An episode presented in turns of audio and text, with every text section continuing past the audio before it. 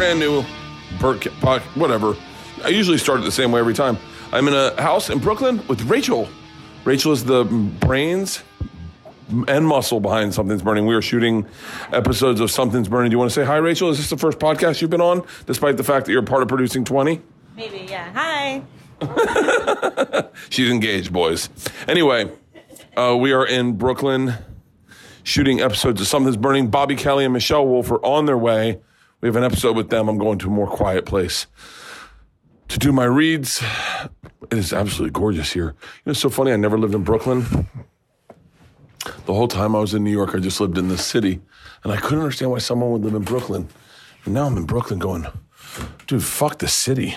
My buddy Tony lives out here. It's gorgeous. Oh, fuck yeah. Oh, fuck yes. This is why Ari loves New York so much. It is just overgrown in this backyard. There's a beautiful, we're in a, in a three story, four story, uh, uh, what is it called? Like a brick building. And uh, I just got back from Europe last night. The European tour was fucking amazing, beyond expectation. I can't thank you enough. The fall tour is on sale. I'm so excited for that. We're going big again, getting a tour bus again. And I, I think I figured something out about myself. I think if I figured, I figured if I turn life into a party and if I don't make it, see, sometimes with comedy, despite the fact that it's a blast and I love doing it, you can turn it into work. You can turn it into like not fun and just a job. I think I've done that on previous tours. I've done that with the road. I know I've definitely done that with the road towards the end of of like probably four years ago doing the road. I could just feel the tax of it sometimes, being like away from the family. I, and you know, Rogan had said that to me a long time ago. "You got to tour with your friends," and I was like, "Yeah," but I was this big proponent of supporting local talent, getting local comics on stage, meeting local comics because they all moved to New York, and then you had a new group of friends. Like it was, I don't know. I just always believed in local comedy scenes. And I'm not saying I'm turning my back on that. I got there's got to be a way I can help booster that in some respects. But touring with friends is a game changer. It's a fuck. Everything's a fucking blast.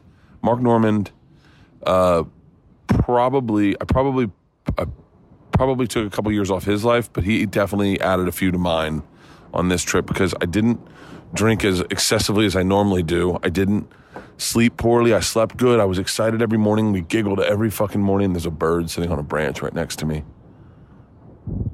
I get I get overwhelmed just coming from England and Ireland and knowing how old everything was. You know, in perspective, everything in LA is pretty young. But New York's like probably the oldest part of this country that we have. One of the oldest, I know, obviously. Fucking Roanoke, you dumb fuck. But it's kind of cool to think of how old Brooklyn is. Not to meander day, guys, but uh, I feel really good. We got three days here, and then I'm home for a month, and then we're off to Australia. Like I said, the Australia, I got to figure out Australia. Just hit Adam Greentree. He just hit me up, trying to figure out like a camping hunting situation with him.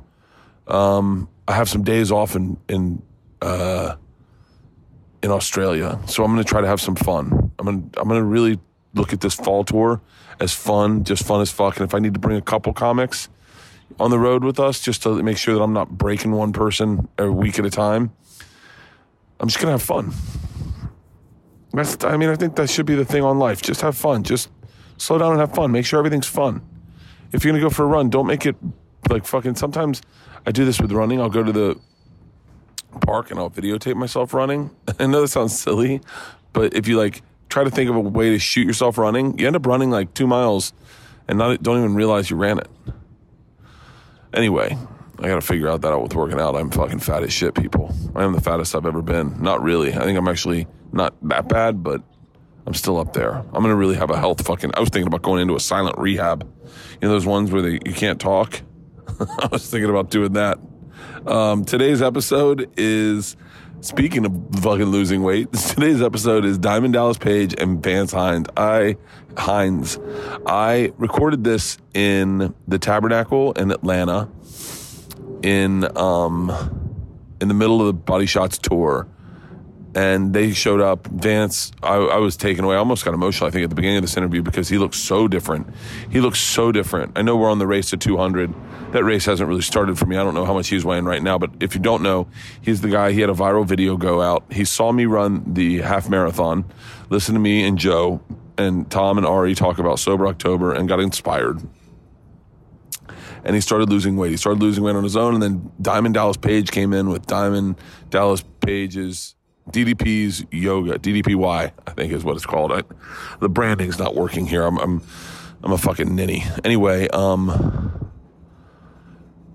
and he started helping him with his weight loss and his diet and really transformed this man's life. I mean, he lost over 200 pounds when I see him today. I don't know where, he is today, but when I saw him on the day we recorded this podcast, I came out of the bathroom and I did not recognize this guy. I mean, he looked fucking great he's my inspiration now. I keep going. Like right now, I woke up. I'm like, I should go for a jog in Brooklyn. I was like, well, I should do reads first. So if I can get this these reads done by nine, I'm going to go for a 30 minute jog, come home, uh, shower, and then start these episodes. We got three today. Um, I'll tell you a little more about them at the end. This podcast is brought to you by Cheers Health. Cheers is designed to reduce the negative effects of alcohol, and it fucking works.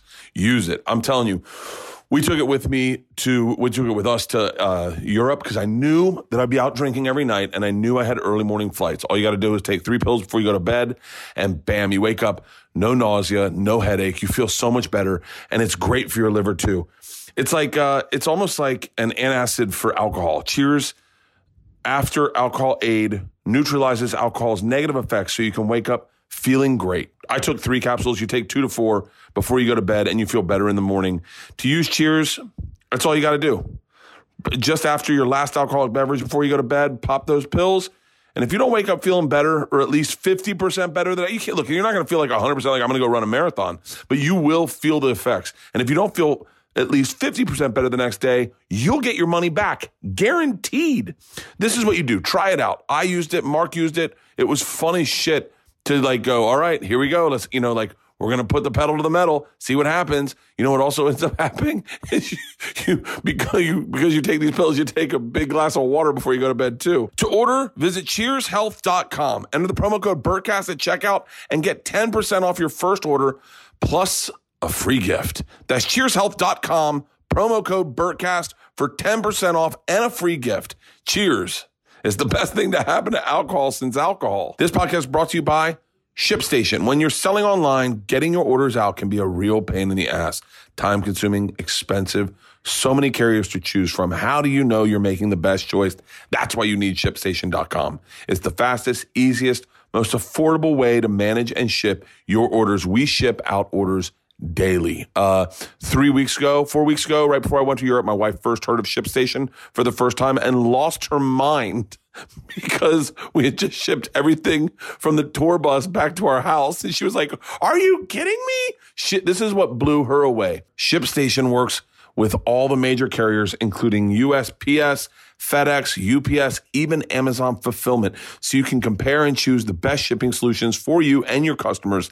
They even offer big discounts on shipping costs. Now, any business can access the same postage discounts that are usually reserved for the large Fortune 500 companies. That is a game changer right there. You'll always know you're getting the best deal. It's no wonder ShipStation is the number one choice of online sellers. You ship, you'll ship more in less time with the best rates available. No matter what you're selling, Amazon, Etsy, on your own website, ShipStation brings all the orders to you in one simple interface, making them super easy to manage from any device, even your cell phones. Get your orders out quickly, save money, shipping costs, and keep your customers happy. Right now, Bertcast listeners can try ShipStation free, free, free for 60 days when you use a promo code BERTCAST. There's absolutely no risk. You can start your free trial without even entering your credit card info. Just visit shipstation.com, click on the microphone at the top of the homepage, and type in BERT. That's shipstation.com. Then enter the promo code BERT. Shipstation.com. Make ship happen. Make, make ship happen. Oh, I just shipped myself. I think that was the play on words. This podcast is also brought to you by proflowers.com. Mother's Day is right around the corner. Where would you be without your mom? Think about it for two seconds. Let's take a second to really put this into play where would I be without my mom? I wouldn't be doing stand up comedy. I definitely I wouldn't I would not have as good of a relationship with my dad if it wasn't for my mom. My mom has always been my silent champion. When I grew my hair long and my dad hated it, my mom loved it and called me her little poet. When I got my ears pierced, my mom understood it. I can't tell you. There's some secret time stuff. I when things happen with girls that broke my heart, I could talk to my mom. I could never talk to my dad about that shit. I learned how to play in life because of my mom. Moms are so important. About, think about all the moms in your life sisters, your wife, sister in laws, etc. Treat them right this Mother's Day. Get them flowers. We just got an arrangement from proflowers.com. They sent us one, and my wife thought I sent it. She didn't realize that they were going to be a sponsor. They just wanted us to take a look at it, and it's beautiful. It's right from the farm. It is in a beautiful vase in a box, fresh. You open up the box and all of a sudden you're flooded with smells. It was a, a rose assortment. And my wife loved it. She was like, Oh, thank you. And I was like, Oh, yeah, yeah. But do that feeling that women get when they get flowers, you have the ability to give that to your mom this Mother's Day. You're doing it, you're listening right now. You can do it. ProFlowers carefully packages your flowers and delivers them fresh from the farm. That's what I said. And express delivery means her flowers stay fresh. They let you choose from a variety of bouquets, unique vases that suit every mom's style. Then simply select a delivery date you want right now. Get one dozen assorted roses for $19.99. That is a deal. Double the roses and get a premium vase for just $9.99 more. Visit proflowers.com and click the microphone in the upper right corner and enter my code BERTCAST. That's proflowers.com and click the microphone code BERTCAST. Mother's Day is May 12th. That is right around the corner. You don't want to wait. Order like a pro and get this amazing rose deal to thank all the moms in your life. That is all my reads. There will be some mid roll reads in this podcast. This is a great podcast. It should be inspiring. I hope. Uh, thank you all, my sponsors, by the way.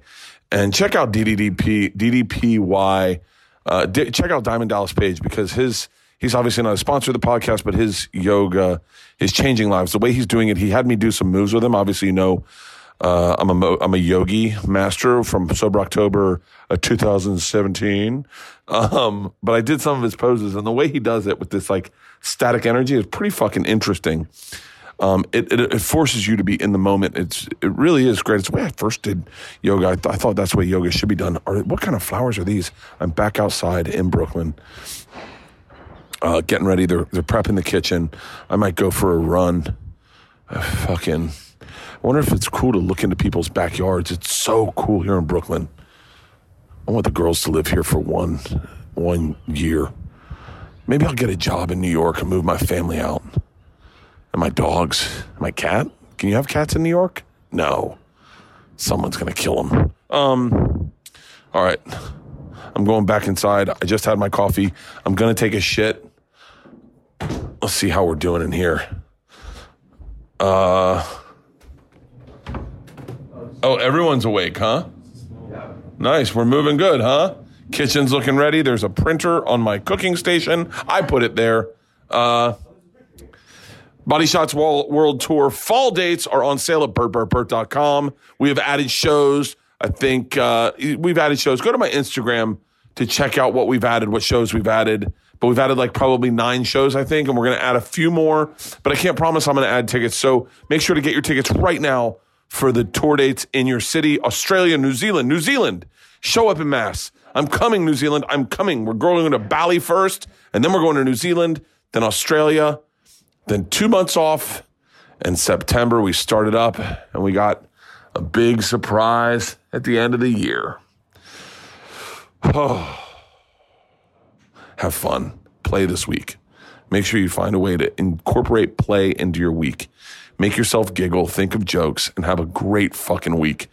Uh, like I said at the beginning of this, this podcast is a guy who revolutionized his life, metamorphosized himself. He when he first saw me, he was over 400 pounds. He is now 250 and he is living the life. I watch him on Instagram. You can follow him at, at Vance Hinds, Law Dog, something.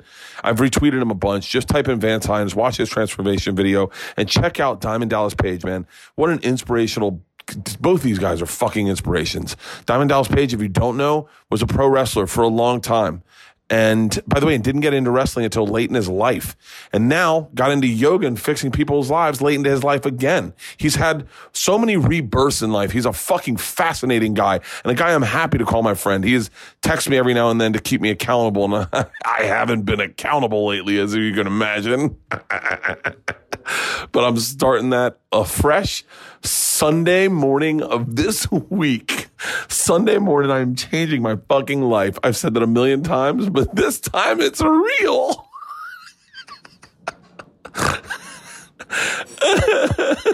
you know it's bad. I got a I got a VO read sent to me, and it was a request. They're like, "We really think you'd be great for the part." The name is Frank the Pig. I was like, time to lose weight, Bert.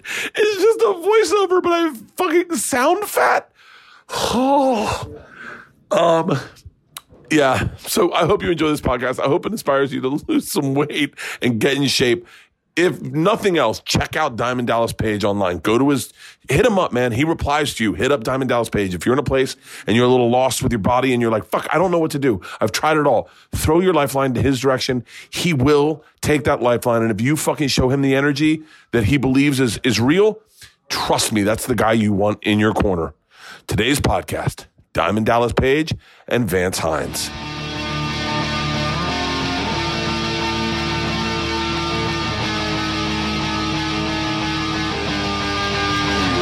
This is Cast. You look absolutely fucking amazing. Well, thank you, man. Thank you. You look. I mean, I, I,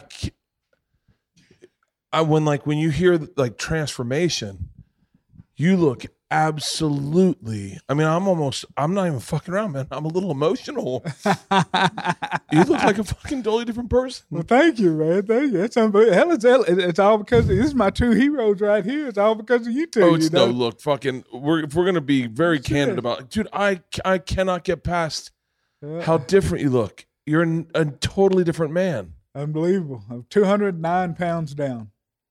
You're skinnier than me. I weigh 266 Monday. I, I weigh, how much you weigh? I weigh 260. I don't know what I weigh right now. I'm not fucking weighing myself. Yeah. Fucking. I weighed 266 Monday. I weighed 264 last week. I gained two pounds at the Super Bowl. Oh, that gets Just two. Yeah, Just just two. Just two.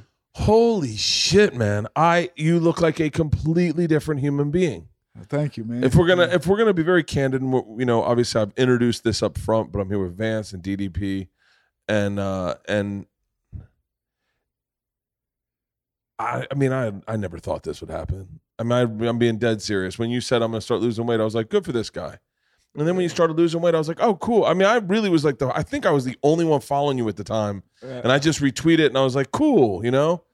And then when you ran into Dallas, that was when things changed Absolutely. entirely. And I, cause I, if, if we're going to say that there is any sort of uh, like parental relationship in this, like mentor type parental relationship, I was a very uh, distant uh, stepfather who would check in on you from time to time. But for the most part, literally, you adopted him, Dallas. Like you adopted him. This is what happened. Somebody, I was going on Twitter. You know, me and you, you work your Twitter, Yeah. and someone I, had a comment, and they said, "Bert, you should have DDP on your podcast." Yeah. And I said, "Man, I would love to do Bert's podcast." So I go, "I'm not even following him. Let me go follow him." So I went to follow him, and I see him, and he's got the camera out there, Yeah. and he's talking about how you inspired him to get off his ass, and he's got his shirt off, and he's 260 some pounds still. Yeah. I'm like, wow, this guy's got balls. Shit, I Real did my- balls. did Yeah. my underwear. Shit. Right, as balls, right? I can see the balls. Yeah. But uh, I was so blown away by the accountability factor that he put on himself. And so I wrote to him and I said, hey, um, looks like you're serious. If you're really going to really put the work in, hit me up. I'll uh, DM me. Yeah. And he DMs me and he basically says, I'm sorry, but I don't know who you are. Type, okay. He goes, but my Twitter board lit up like a Christmas tree. If you don't take DDP's help, you're crazy. And he goes, I used to say no to everything. This is a great, great, a really great quote. He said, I used to say no to everything. I'm learning now to say yes to everything.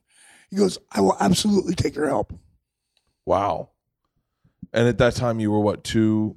You're I, was- three. I was probably uh, four.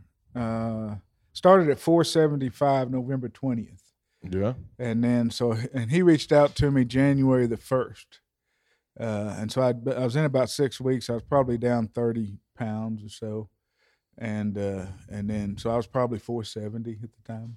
Holy shit. I mean four to 40. I started at 475. I was probably about 445. When he But as you out know, that's like throwing a deck chair off the Titanic. Yeah. You know? That's. I mean Yeah. that that weight that weight at that point is is.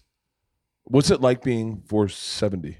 uh, it's I can't you know I mean once you get when when you get to 400 you start having trouble with taking care of your personal needs you know you Like can't, wiping your ass. can't wipe your ass I had to have wipe it there's, there's a thing out there called a bottom buddy have you ever heard of a bottom buddy No, but I'm really close to needing one right You're- now. yeah you're, you're gonna have to look it up Jesus Christ. But What's it- what is a bottom buddy? it's a plastic deal that you stick toilet paper on the end so you can wipe your ass you know I, I we got a bidet in our house, and it's the greatest thing I've ever gotten in my. I'm wiped free. I haven't wiped Yeah. in like years. Yeah. Yeah, but you're on the road. You got one in the bus. No, no, I've been wiping a lot. I just was wiping in there. so 420. What was your blood pressure? Was your blood pressure high at the time? Yeah, but they it was always controllable on medicines. I mean, I um, you know, I, I've had blood pressure from for since uh, since the '90s, probably issues with blood pressure and weight. So wait, when did you start gaining weight? Right out of college, I was I played football one year in college at a little bitty school, and I played at 220. And uh, um, after that, I started ballooning up. You know, and Yeah. uh, I went to law school uh, in uh, in uh, 89 to 93 and i was about 300 320 in law school and then uh, from there i just kept inching up you know i'd have times i'd do good and lose weight and and then fall off and gain it all back or more Yeah. and, uh, uh, but I'd been 450 to 475. You know, I was probably I probably pushed 500 at times. Really? Yeah, but that the heaviest I ever weighed on the scale was 478. Do you do you, don't you kind of wish you were heavier now when you started? Like, wouldn't it be great Yeah, if you'd been uh, 520 and you're No, like, ah? no, no, no. You don't know the trouble you have. I mean, the world ain't made for 475 pound people. You know, The You- world's not made for 240 pound people. Yeah, you can't It's sit not. in chair. Can't ride airplanes. I, I Yeah. wouldn't go on an airplane. And uh, uh, you know, sitting in chairs. Hell, I broke uh, uh, three chairs in our old historic courthouse. You know, during hearings or trials Really? or something. Yeah, one of them I just the thing just squashed out on the floor. Yeah. The judge just started laughing. So, but yeah, I mean, it's it's uh, the world's not made for a 475 pound person. I I I, I agree. I mean, I start looking at like you go look at Target XLs are different than Gap XLs. They're different than Banana Republic right. XLs. I, I, I wore six XLT in a, in a shirt, and I wore 58, 28 pants. Good God, what what are you at now? What size I, I squeezed into some 38s last week, and I Really? filmed it and put it on Instagram and Twitter and everything. These are 40s. They're a So little wait- bit loose. so wait, Dallas, how tall are you? You're a tall man. Six four, and I, and I hold right around two thirty. Two thirty. What was your biggest you've ever been? uh, 270 when I was wrestling, but I was really comfortable around 255, 250. But I hated all that extra muscle. I mean, I hated it Yeah. because it was a job for him where he could look at food and he gained weight. You know, I, for me, I had to stuff my, I had to force feed myself. So then, what was your so?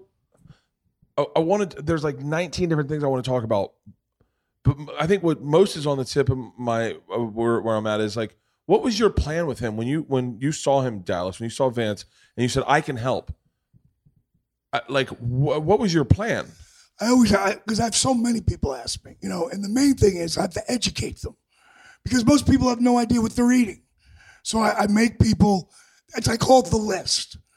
And you got to take pictures and measurements and blood pressure and all that stuff. So as you see the weight, the inches, the pain, the numbers go down, that gives you confidence. Yeah. That automatically, you're going to feel better. Next thing I'm going to do is educate you on the food. You got to watch Food Inc. You got to watch Genetic Roulette. You got to watch GMO, OMG. And you got to watch The Resurrection of Jake the Snake. Because if you watch those four movies, you're going to really be educated what we do, but you're also going to know what's in the food you're eating. So now it's on you. So after I called you, I I said, call, don't call me till you watched all that stuff and did all the things. What'd you call me up and tell me? Do you remember? Uh, no, I don't. I don't remember. what the hell do I eat? Yeah, Dude, I know what the fuck he eats. He eats an Yeah. avocado and an egg every fucking day. yeah. In the He eats an avocado and an egg. And I look at that and I go, I go, I what I I don't even understand that. Like I, you know, I, I have sincere. I, it's it's been a joke, obviously. Uh, but it's part of just to keep everyone up to speed that's maybe following along for the first time. This all all of this started with Tom Segura. All of this started with Tom Segura fat shaming me when Tom Segura was 275 and I was 240. And he started calling me the fattest working comic in America. It was ridiculous. And so we got into this fat shaming contest that went what I would argue is viral until I saw your video, your transformation video. And uh, and then we, we did it on Rogan. We did the weight loss, and Rogan was really proud of us for losing the weight. Rogan is is literally um it, one of his one of his uh hallmarks of his career has been fitness he, he's a he's a big really intense fitness guy and so we did it. And he cares. and he does care. He- Cares. he's a very he's he cares too much i would argue. And so and so then from that we started sober october. And when we were doing sober october i had said to my friends ari tom and joe that i could run a marathon with no training in in under six hours or under five hours whatever. And i ended up running that half marathon just to see where i was at and i ran the ma- half marathon in like two hours i think two hours or something and that's when you saw that video. So this all stems from a fucking joke that a fat man did to another fat man. It takes it to this. But I have always had, and I never, I never realized I was fat. I never realized, I never thought of myself as fat. I had whatever the delusional thing a brain works, where you go, I look good, and you don't, you don't even know it, and then you see a picture of yourself, you're like, well, I was a fat shit. Yeah. I have a real problem with it, food and eating, and I don't eat healthy, and especially when I'm on the road, I've been gaining weight and just not, and I and I can't stop it. I mean, obviously, I'm not going to quit drinking. So, but uh, but so when I watch you eat, I just am lost. I go an avocado and an egg. What the fuck? But that's not all he's eating. He eats some really good stuff. He eats some oatmeal. He's like, it's you're not keto. You're No. not anything. You're It's just it- no, eating healthy. Yeah, it's non-GMO, organic, um, um, gluten-free, dairy-free, and uh, you know it's just you're just eating clean. It's uh, I eat about four to six ounces of protein and veggies is basically what I eat the rest of the day. And in the morning, I eat two boiled eggs, an avocado, and a bowl of Kia. And I know that that's not going to spike my blood sugar too much. And and all I drink is water. I know that You drink well water. Yeah, I drink crazy water. Number four. He said to me, I go, what the fuck kind of water you drinking? He goes, oh, you had to grow up on well water. Yeah, they sent you a box, didn't they? No, I don't think so. oh, I thought they, they said they was gonna send you a box. Oh, I'd love to try. My wife grew up on well water. She'd love it. So then you said, all right, so you watch those movies. Now get back to me. And he gets back to you. And I, I got start to explain to him, okay, so here's like what they did to the wheat, how they changed the wheat to, you know, to completely ruin it. Um, if you look at the last 25 years since genetically modified food took over, obesity, heart disease, cancer, diabetes, the numbers are through the roof. So there's a scare factor, and you're 475. Like you keep, you ain't gonna be around much longer. So here, so here's what you do eat. And on my DDP Yoga Now app that I set them up with, not only workouts start in bed, like you can't get out of bed. Yeah. I got three workouts in bed that'll get you to sit work out in a chair. Yeah. Eight workouts in a chair to use a chair. And then at some point you don't need the chair. But I also got all these cooking shows that shows you you like pasta? I'll make you the best pasta you ever had. I mean, you want beer? I got beer. I got, I got a, there's a um, replacement for everything. And that's just knowing the replacements. Yeah. And I'm not talking about the ones that taste like shit. I'm talking about the ones that taste great. Because I don't care how healthy it is. If it don't taste great, I ain't eating it, bro. Yeah. So that's how it starts, and a little bit at a time. And then when I see him going off a little bit, I just pull him back in and go, way too many peanuts. Because most people think, well, they're almonds. They're great for me. One ounce of almonds is 170 calories. Yeah. One ounce. And you sit there, you eat 10 ounces, you just ate 1,700 calories Yeah. eating a can of peanuts. I look at calories now. Uh, when I'm, I'm trying to lose weight, but I'm just doing it by. I'm very unhealthy with losing weight. The first time I lost, I lost 40 pounds in a month, and I or 30 pounds in a month, and I just did it by. I would take a Xanax at like. God. Yeah, yeah, yeah, yeah. It's the Jake the Snake uh, way of losing weight. I think uh, I would take a Xanax at like on like on like Saturday if I was home. I take a Xanax at 4 p.m. and then I'd uh, and then at, at like eight o'clock it was out of my system, but I'd fall asleep great. And then I'd wake up Sunday morning and I'd take an Ambien when I woke up, and then I'd sleep all day Sunday. And then when I woke up Sunday night, football would be on. I'd have a double Tito's and soda, maybe another one, and then the Ambien would kick back in, the residual Ambien and the Xanax, and I'd pass out. And I wake up Monday with no calories in, down like, and I and it's I would drop water weight really quick. I'd lose like twelve pounds.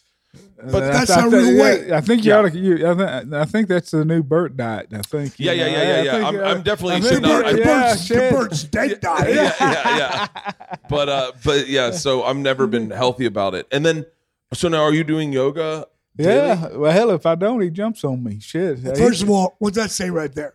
D D P Y. Fuck yoga. DDP. Yeah, yeah, Yeah. Well, your yoga is different. Someone was. I heard. I heard Oh, yeah, I in a some YMCA. I'm sitting in there, and some guy goes, "Oh, don't take the yoga class here. Do, do DDP's yoga is different. You should do that." I was listening to these two guys, and I so badly wanted to jump in and go, "Oh, I know these guys. I know what you're talking about," but I didn't. I just listened, and he was saying it was. How is your different? How does your yoga differ? For starters, I I'm the guy. We got to give a little history, you know, Please. especially people who don't know. I didn't start wrestling until I was 35 years old. Yeah, you you had a really interesting story. Were you running bars in Tampa? Nightclubs, not strip clubs. Nightclubs. What, what what nightclubs were you running? Well, at Fort Myers, Florida, had a place called Elations, another one called Temptations. Uh, up in uh, at New Jersey, uh, called Club Xanadu. I, mean, I worked in bar business all over the Are you country. from Jersey? Jersey boy? Yeah, Yeah, same. You know, Jersey Shore, where Bam Bam Bigelow was one of my boys. yeah. but also Johnny Bon Jovi, Bruce Springsteen, Danny DeVito, and Jack Nicholson, all from the same area. Really? Pretty crazy. And so you moved down to Florida in your 20s? In my late twenties, yeah. And That, by the way, that is the story of every Northeast kid. Right, Am I, I'm not even joking. My, all my uncles were like that. They all grew up in Philly and just late 20s moved down to Florida, start over, start clean. So you start running nightclubs in Florida. uh, down here, but I, I was doing it in North Jersey too. And um, and at the time, um, I tried to wrestle when I was 22, but it didn't work out for me. And then uh, I got this big club in Fort Myers called Norma Jean's Dance Club, and the place is packed. And I got a camera at the front and the back, and I'm in the office and I see a guy walk in, looks just like Jake Snake Roberts. I'm like, holy shit, that looks just like him. So I run around the outside, and I go to my girl at the front door. I go, Judy, did some guy walk in here looking like Jake the Snake? She goes, I think it's him. Everybody thinks it's him. So I go running in like a mark. When I see him, I slow down. I want to be cool. I walk up to him. I go, uh, "Hey, man, uh, you Jake the Snake? Who wants to know?" The guy who runs the place. Yeah. What are we drinking? That's how we became drinking buddies. Really? And a bunch of the guys would come by because when you wrestle in Tampa or you wrestle in Miami, Fort Myers right in the middle. Mm-hmm. So it became a good stopping ground. And it really just got me thinking, man, I'm too old to wrestle now. At the time I was 31. But maybe I could manage guys, like be a voice. Yeah. So, long story short, I sent a tape in with guys who wanted to be wrestlers. I made up, I made them all up. Rock Hard Rick, uh, Rock Hard Rick, Big Bad John, and Ted E. Bear. He was a midget, and he come in with the Diamond Dolls. I sent the tape to the AWA, which was a Midwestern yeah. area, and uh, they called me up. They were like, "Hey, man, we uh, like your tape. Uh, Want to bring you and your boys in for a tryout, but we got one question: Where you guys working? No one's ever heard of you before." and I was like, "Well, um, those guys can't wrestle." They were like, "What?" Like, well, they want to wrestle, but it's like a secret society. And they were like, "Well, don't call us; we'll call you." Yeah. But two weeks later, a guy named Paul E. Dangerously, now he's known as Paul Heyman in WWE, he left. So it left the young guy that could talk an opening. So they brought me in for a tryout. I hit the audition, and I would do that for the next couple of years on ESPN Yeah. on Saturdays at 12 o'clock. And just, I, it, it never really went anywhere for me. But then I got Dusty Rhodes, who took me under his wing for Florida Championship Wrestling. That whole time, I ain't leaving my day job. I still got my nightclub. Really? Yeah, so that's where I'm making my money because I'm not making any money doing this shit. And then I finally, Dusty ends up in WCW, which was owned by Ted Turner, right here in Atlanta, GA. And he brought me in, and he brought me in as a manager and a color commentator.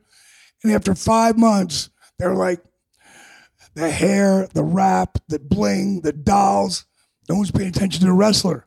So, Bert, they're basically telling me that Diamond Dallas Page was too over the top for professional wrestling. So, Holy shit. so I got seven months left on my contract. And I figured, I'm going to go down and wrestle. I was 35 and a half. Everybody laughed at me. I, Michael P.S. Hayes fell on the ground laughing. Yeah.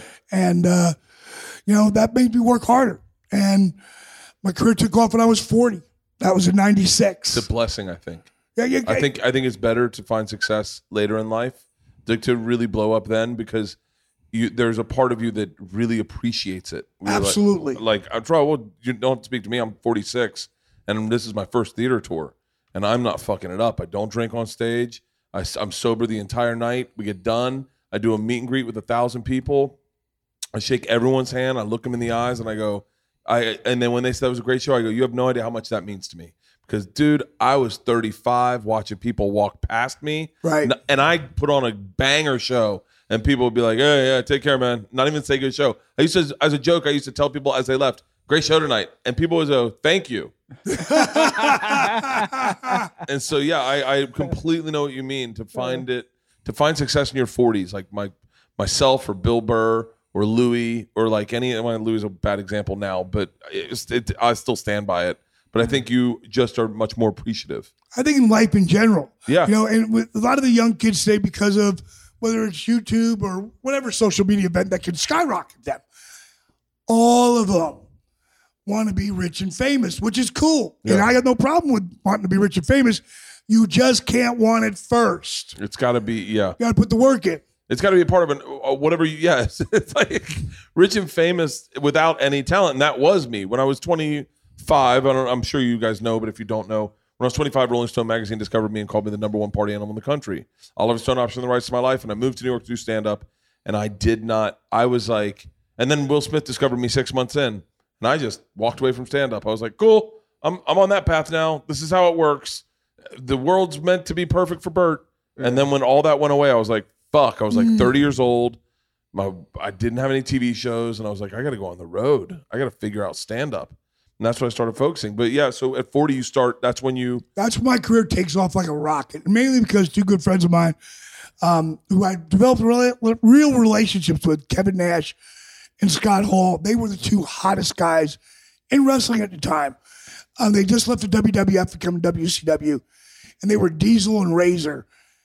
And when they got to WCW, they just said, "You know who we are," because everybody did. Yeah, So they never had to change the name and come up with a, a bad name or whatever.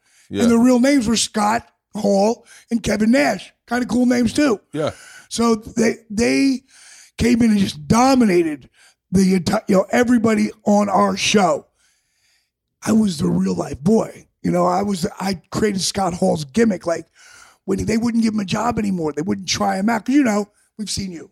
yeah, You know, yeah, you've already had your shot. yeah, I turned his hair all black, got rid of his walrus mustache, yeah. grew that cool five o'clock shadow beard. All of a sudden, no one even recognized him. And then he became huge in WWF. So they, we, Kevin almost quit a hundred times. I'd be like, "Don't let them beat you, big man. Yeah. Be one of the biggest stars in the world." So I was, we all in a weird way other. you've always had this part of your personality that is is like i want to take care of everyone around me and that will take care of me true, bro, true. I heard. Did you, ever hear Zig Ziglar? yeah i actually i think i took a picture of his i had him do a promo with me to sell tickets where i was like guys a lot of people say i'm fat but i'm working out and i lifted my shirt off and then i switched shirts with him and he had my shirt up and then he lifted his shirt up. Oh yeah. Yeah no wait i'm thinking of dolph ziggler. Oh, sorry my bad. Zig Ziglar is a, is a Bible Belt thumper, uh, um, inspirational speaker. okay. And when I was 22 years old, I just happened to catch him on a, you know, turning the channels. yeah. And he said, You can get whatever you want as long as you help enough people get what they want. Mid roll reads. Mid roll reads. What are they? These are mid roll reads.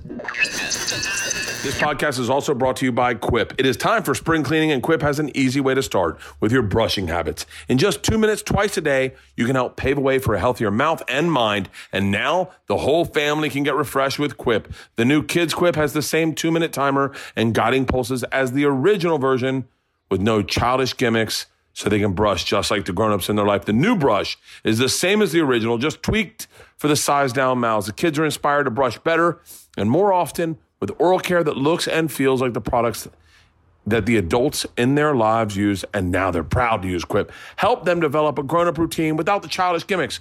The new brushes are a little smaller. The, they have watermelon anti cavity toothpaste and rubber grip handles in colors that the kids will love. Same sensitive sonic vibrations, built in two minute timer that pulses every 30 seconds to remind you to switch sides and help you clean your entire mouth, and the multi use cover, which I absolutely love. I've been using this brush the entire time on tour. I throw it in my backpack. I pull it out. I pull off the cover. I put it on the mirror. It sticks to the mirror. I throw my brush in the mirror, and then I never forget to brush my teeth on the road. The best part of Quip is brushes are automatically delivered on a dentist recommended schedule every three months for just $5. A friendly reminder when it's time to refresh and stay committed to your oral health.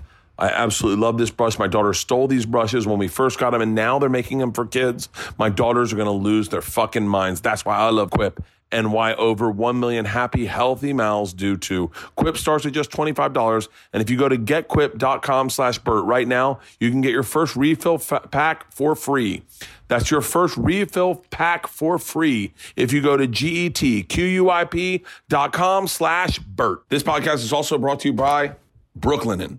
You spend a third of your life in the sheets. If you're me, probably two thirds of your life in the sheets. It's time to upgrade your bedding. You should feel like you're at a five star hotel when you're in the sheets, and it shouldn't be difficult and expensive to get that feeling at home. Uh, I got these Brooklinen sheets. Leanne and I got them, and we bought a different color uh, duvet than we did the sheets. And then we liked them so much, we thought we'd mix and match. We ended up buying the same color duvet as the sheets. And then I asked Mike Bertolina, who is we're here in Brooklyn. I asked him to run to my house because I've been having such crappy night sleeps. I go, please just grab one set of sheets and fly out with them. So the bed I have here will have those sheets. I don't like sleeping on Airbnb sheets. I slept in Brooklinen sheets last night here in Brooklyn. Oh, it's almost fitting. This is a company that was founded in early 2014 by husband and wife, Vicky and Rich Fulop.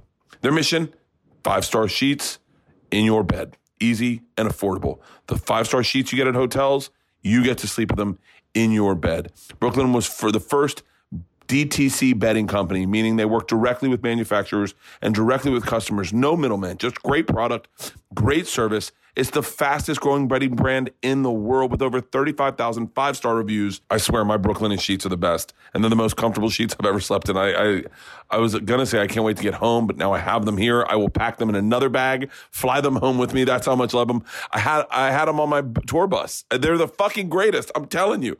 Brooklinen is giving an exclusive offer just to my listeners. Get 10% off your first order and free shipping when you use a promo code Bertcast at brooklinen.com. Brooklinen is so confident in their product that all their sheets and comforters and towels come with a lifetime warranty. The only way to get the 10% off your first order and free shipping is to use the promo code Bertcast at brooklinen.com. That's B R O O K L I N E N.com. Promo code Bertcast, Brooklinen. These really are the best sheets ever. And I was a natural helper for people anyway. Oh, that is that is Hollywood to a T. You can't make money in Hollywood unless you make four five other people money. I have said that. I've said that time and time again. Stop being concerned about how much money you're making everyone else because you will stop making money the second you don't make them money. yeah. But for me, I just felt like it was also who I was too. You know, I, I helped I helped thirty guys get jobs in professional wrestling when I was there. Yeah. You know, in a spot that could actually, you know, get them to live a dream, mm-hmm. like being in a show, whatever. But you know, it was just it was part of. It really made me feel good about me, like everything that I do, and like what I'm doing today, the whole DDP yoga thing. And again, the reason I'm branding it DDPY now, why? Because I want people to stop calling it just yoga. Yeah. You know, so back, I'm 40 years old. My career takes off. That's 96, 97, 98. I'm literally on top of the world. Then I sign a multi million dollar deal and I blow my back out so badly. I ruptured my L4 and L5 so badly for me to get up, man. Like, I have to push myself up. And Yeah. three spine specialists tell me, you're done. I just signed a multi million dollar deal. What do you mean I'm done? Like, you go out and you try to wrestle again, you'll be crippled. How about we fuse it?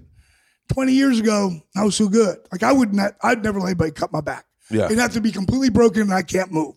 Yeah.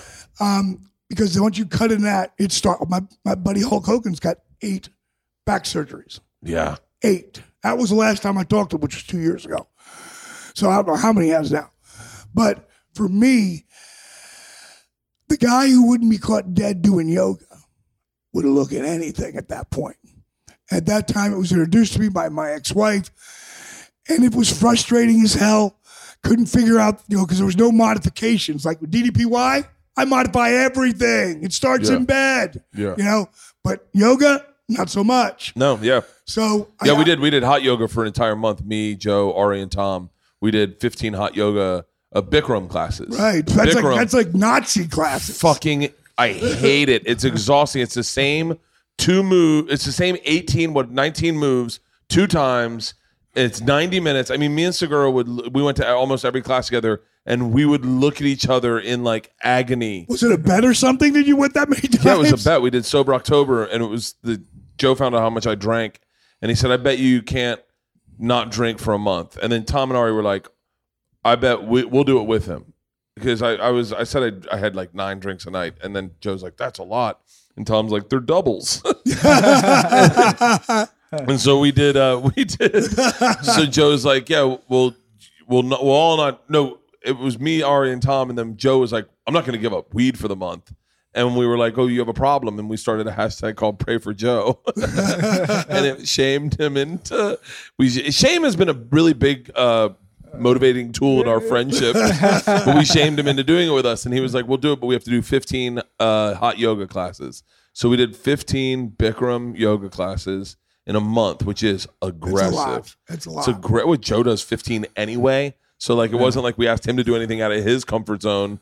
I think he does 12 every month, regardless. So, uh, but it was uh, it was intense. By the end, I I felt much better. But then obviously, you know, it's like once you do something that much, you just like I tap But you're out. also in a hot room, so it's comfortable. I don't say comfortable. No, it's not comfortable, but Yeah. comfortable for your body to get in those positions. Try doing it in a cold room. yeah, Whole different animal. See, what for me, the yoga started working. Like in three weeks, I felt it was helping, mm-hmm. but it wasn't giving me everything. You know, I, I needed I, rehab. I was rehabbing for the back too. I rehab both shoulder surgeries, both knee surgeries, so I know a lot about rehab. But what I figured out instinctively was how to break up scar tissue. That's what alleviates the pain. That's what really creates the flexibility. So what I did was I mixed the yoga positions with the rehabilitation techniques. Then I threw in old school calisthenics, push-ups, squats, crunches, and I did them with a slow burn movement. In the beginning, instead of just going to plank and lowering cobra down dog, I'd lower for three, two, one.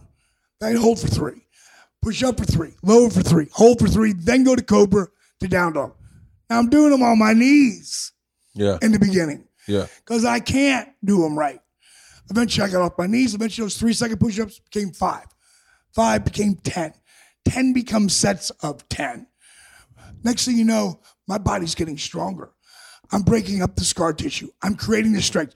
I'm realizing that I'm not just stretching, I'm stretching and strengthening the muscles, the ligaments, and the tendons. Mm-hmm. And then I cramp something completely by accident. I call it dynamic resistance. But you just hold that right there. And I open my fingers really wide like this, right? yeah, See how the molar muscle engage? yeah. Just, just feel my hand right here, like that. Okay, I feel that. yeah. When one, once you open the fingers Here, talking to the mic. No All right. See how every muscle in my hands, in my forearms, in my tri- triceps, everything's engaged? So just re- reach out and grab, reach out and grab the ball. Open your fingers wide. Really the wide. That's it. Feel everything's tight. Now, when you move and create your own resistance as you're moving, what's going to happen is every time you flex or engage a muscle, your heart has to get faster to get to the muscle. So it has to beat faster. Before you know it, your heart rate goes from 80, 85 to 120, to 125, to 130, 135, standing still. Yeah. It's time under tension. So what I created completely by accident Yeah. today I called DDPY. Kick ass cardio, dramatically increase your flexibility, strengthen your core at a whole different level with minimal joint impact. Now, the people at home can't see this, but when I blew my back out, you can give them the, di- the diagram. This is where my, my flexibility was.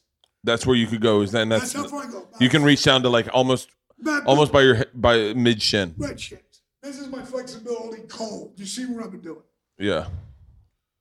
That's fucking ridiculous. He looks like he can suck his own dick. I- by the way, if I had that flexibility, I'm not sure I'd leave the just house. But here's core. That flexibility is one thing. Core strength is a whole nother animal. Hold that, bro. You don't stand here and talk to you and grab either one of my feet, and we'll use my left foot as an example. I can't do this move at all. And hold it over. Shut the wait minute, fuck minute, up. Hold on. Hold on here. Have a conversation with you at six foot four, 230 pounds, and I'll be 63 years young April 5th. You're going to get a picture of this, Brenner? What? That's fucking ridiculous. Right now, he's standing on one foot, his holding his other foot up in the air at like a T. That is fucking insane. so that's core strength. That's 63. by the way, by the way, uh, the only other person I've seen do that because that's a move that we were supposed to do in uh, in in Bikram was one of the moves, but well, I- me and Tom never got there. We could we barely could get our foot onto our knee. and Rogan pulled out that one where he fucking banged his leg out like that because he was a uh, taekwondo guy Yeah, or sure. something or something like karate or I don't know. I don't listen very well during stories. He was a, he was a what, what what was Rogan? He was like a jujitsu champ or not? He's no, no. brown belt. He's brown belt uh, jiu-jitsu. Yeah, but no, but he was the he was the world not taekwondo, like a kickboxer. I don't know. Either way, he's a bad man. Yeah, he is. He's a bad man. So The bottom line is, in three months, I'm back in the ring. At 42, those spine specialists tell me I'm never wrestling again. yeah, Three months later, I'm back in the ring. Four months later, I'm the heavyweight champ of the world. That's like our Oscar, bro. yeah, You know, don't get any better than that. And to give an example of a guy named Chris Jericho, say he was a huge star in professional wrestling. At 41, same thing happened to him. Did you ever see the uh, the video of the disabled veteran that I helped walk again? Arthur, Arthur Boorman. Boorman. Yeah. uh, I think I'm sure I did. I just don't remember. I'm gonna just show you some pictures. Right I've seen here. a lot of the shit you did. One of my favorite, probably the hardest I've ever laughed in my entire life. I know it's not a funny moment.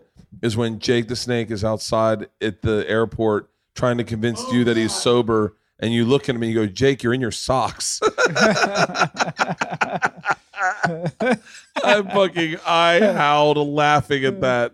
This, this- this is Arthur Boorman. All right, Okay. five six. Oh, here, go back. Yeah. Five six.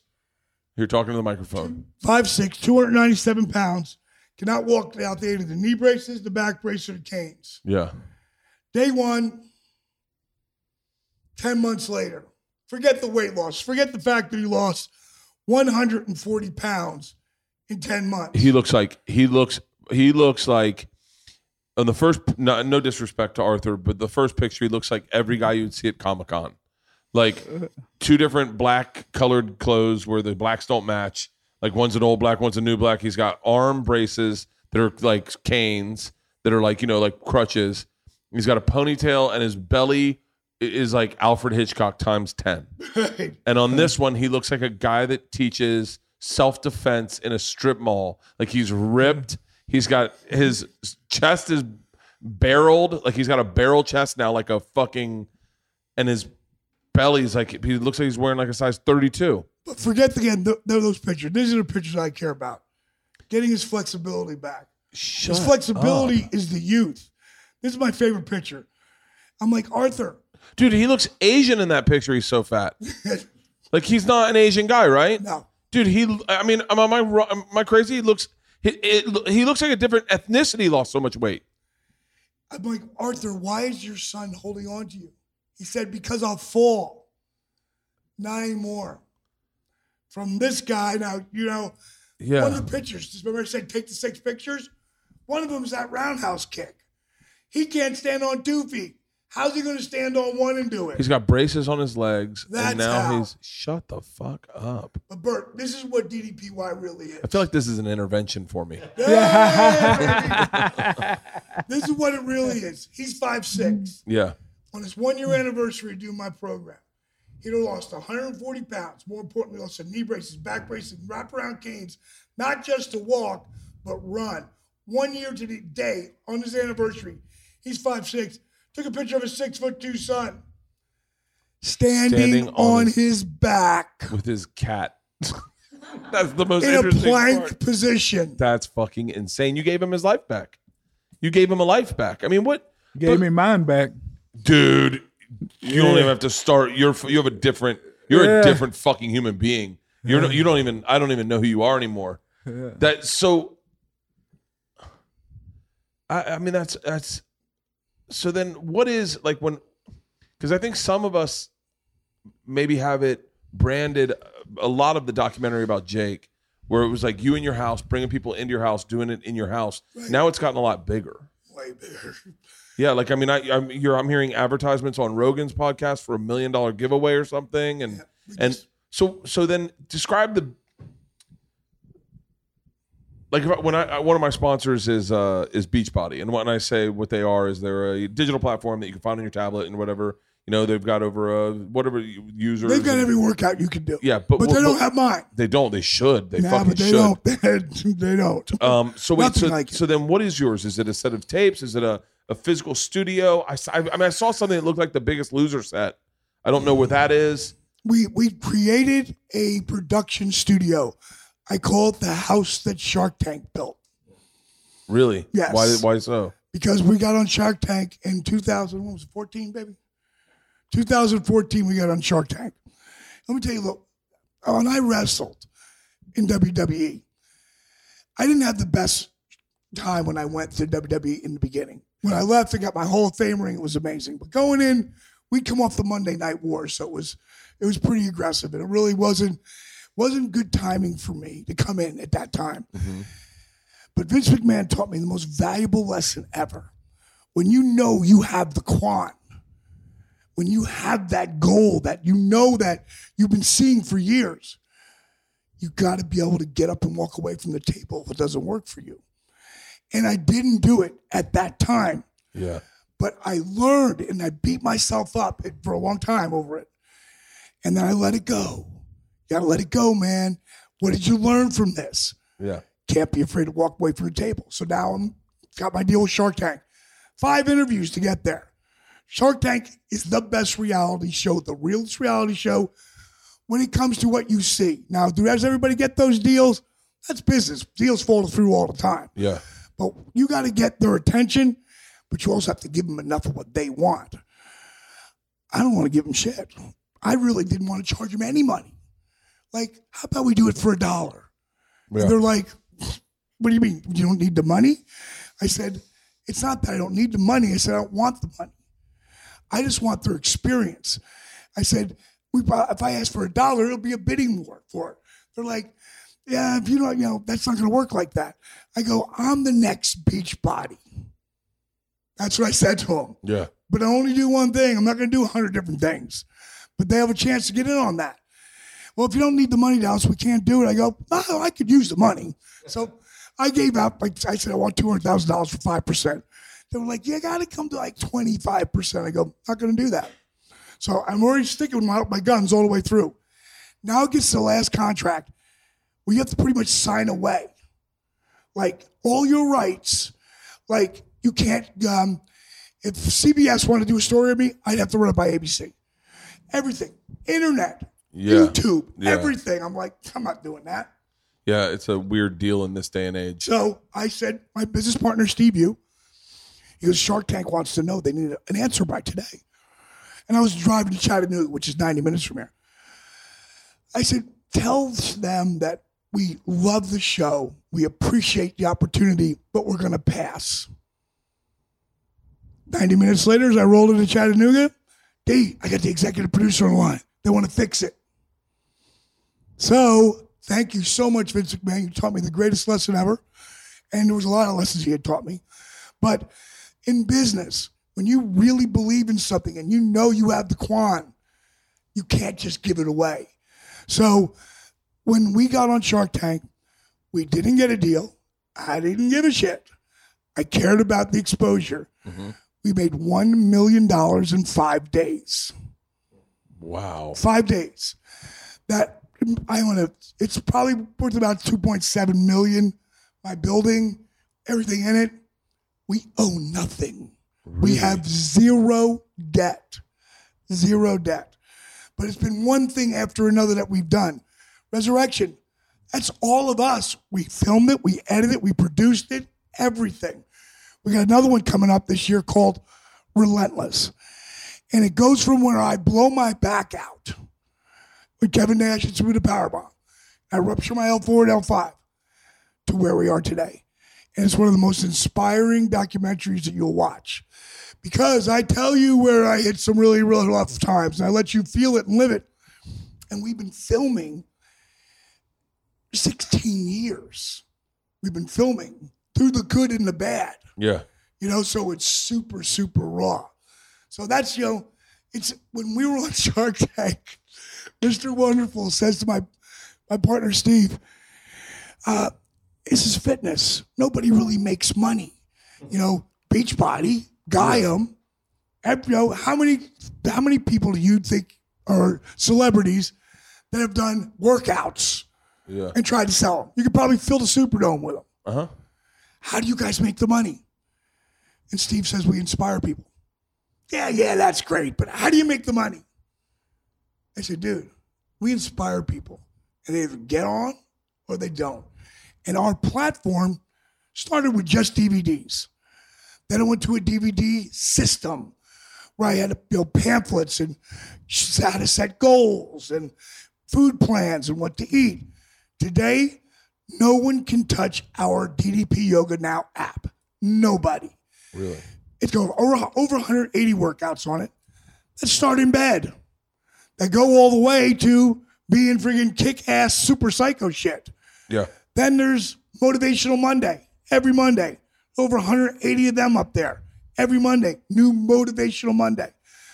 A shitload of inspiring videos like Vance's Yeah. are up there to inspire you because Vance's story may not really relate to, but maybe Christina's does, or um, uh, Lacey's does, whose ever story. It moves people to believe. And then there's all the cooking shows. And I, I- don't care how healthy something is. If it don't taste great, I ain't eating it. Yeah. Period. So it's totally comprehensive and online. We have the best community on the planet. And I just wrote a brand new book called Positively Unstoppable The Art of Owning It that literally just dropped two weeks ago. And that's why my voice is like this because I went, actually, three weeks ago, I went from that run into the Super Bowl. On Monday, Bart Oates, who used to be, you know, world champion with the Giants, uh, New York Giants uh, center, is the president of the um, the uh, NFL alumni. The NFL alumni put out a press release that they are partnered. Their physical fitness partner is DDP Yoga. That makes total sense. I mean, there were uh, guys that went through the same physical kind of shit you and J- I'm Jake the Snake, and I just say that because I watched that documentary so many times. It was Thank fucking fascinating documentary. What were you gonna say, Dave? I, I learned about it from Shark Tank, and I had just hurt my back doing CrossFit. right. And then, you know, I was, you know, in pain and I figured I'd heal eventually, but I couldn't do any other kind of exercise other than swimming. And when we're on the road, you can't always find a pool, you know? Right. So uh, I would be in hotel rooms and it would get worse from being on airplanes, and Sure. rental cars, and whatever. So I ordered, I looked it up and I was like, oh, that's affordable. And that's like something I think I would actually do. So I ordered it and I would just bring, there was one CD that I really liked more than the others. It was like 20 minutes or something. I'm like, I I could fit that in. I would just do it, you know, every day. A lot of the hotels have yoga mats you can borrow Right. down in the lobby and I would just do it on the road. That's awesome. That's so man. so so then DDPY is is an app.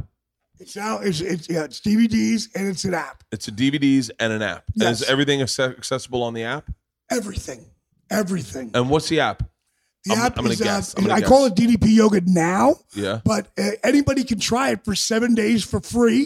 If you don't like it, turn it off. That's the way I look at it. But if you don't try, you never do.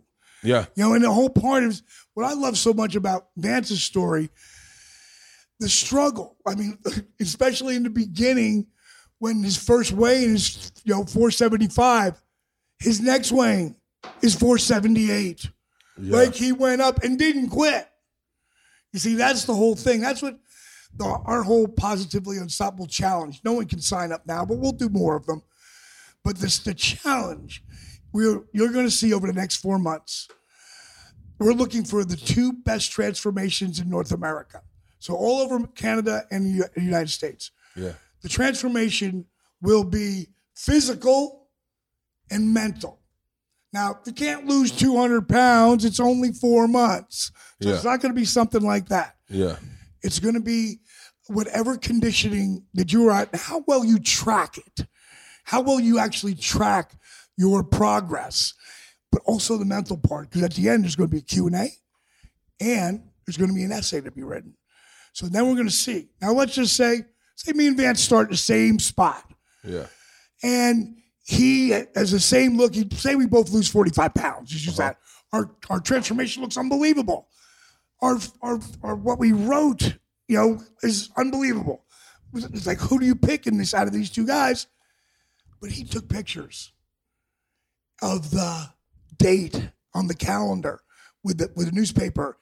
He filmed more than I did. Yeah. He has way more documentation. He's going to be there. Yeah. So then we're going to take those two people, bring them right here to Atlanta, GA, put them up at the, you know that uh, uh, where Jake the Snake's uh, Resurrection Jake the Snake was filmed. We called that house the Accountability Crib. Well, I still own that house. Yeah. Now it's an Airbnb, so you can stay in the Jake the Snake Roberts suite or the Razor Ramon suite or a DDP suite. So we're going to bring them in, put them up, first class five star treatment, and then take the two of them over to our performance center. And we're going to give them a chance. There's going to be a hundred books.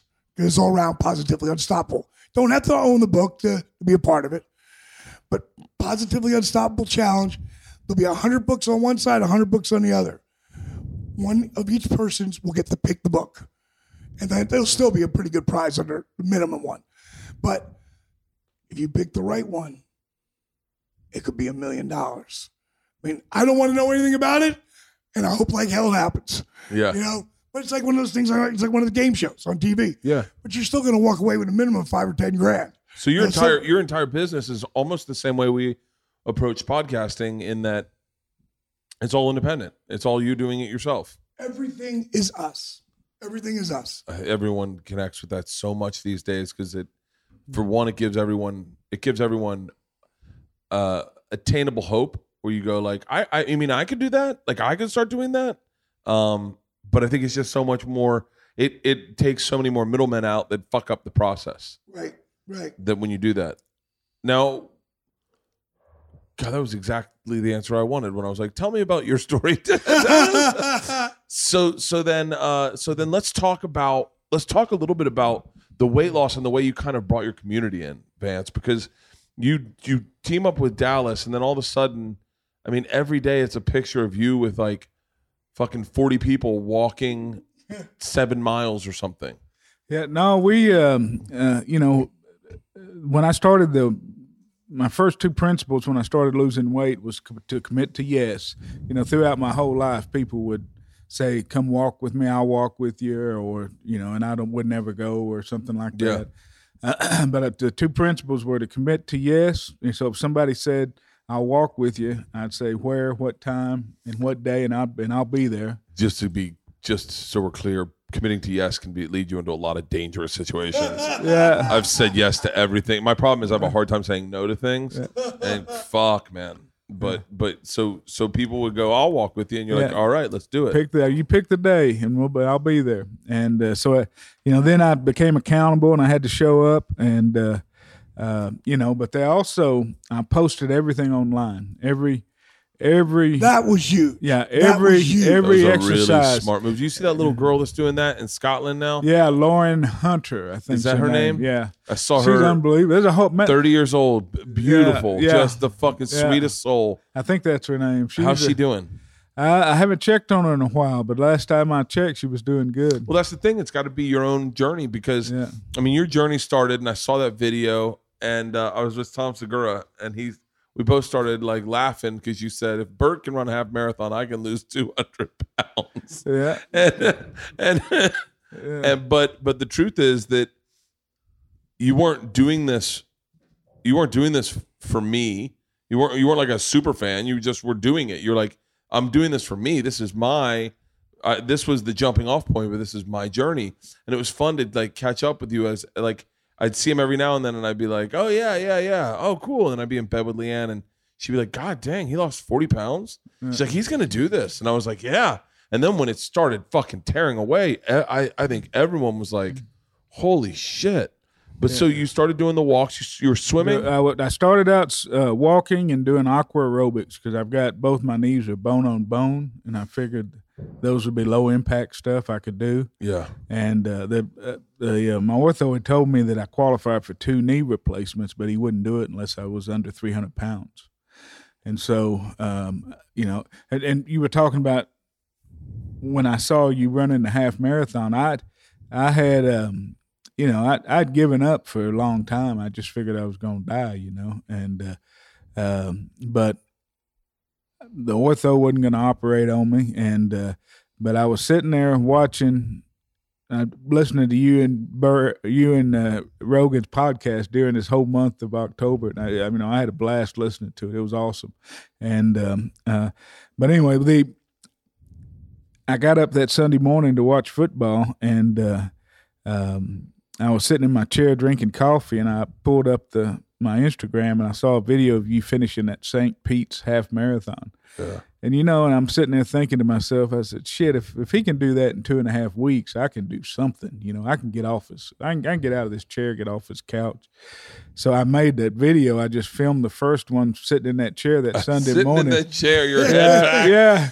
I mean, I was sitting there. I just, it was just, it was uh, impromptu. You know, it was, it was just like an eureka, eureka moment.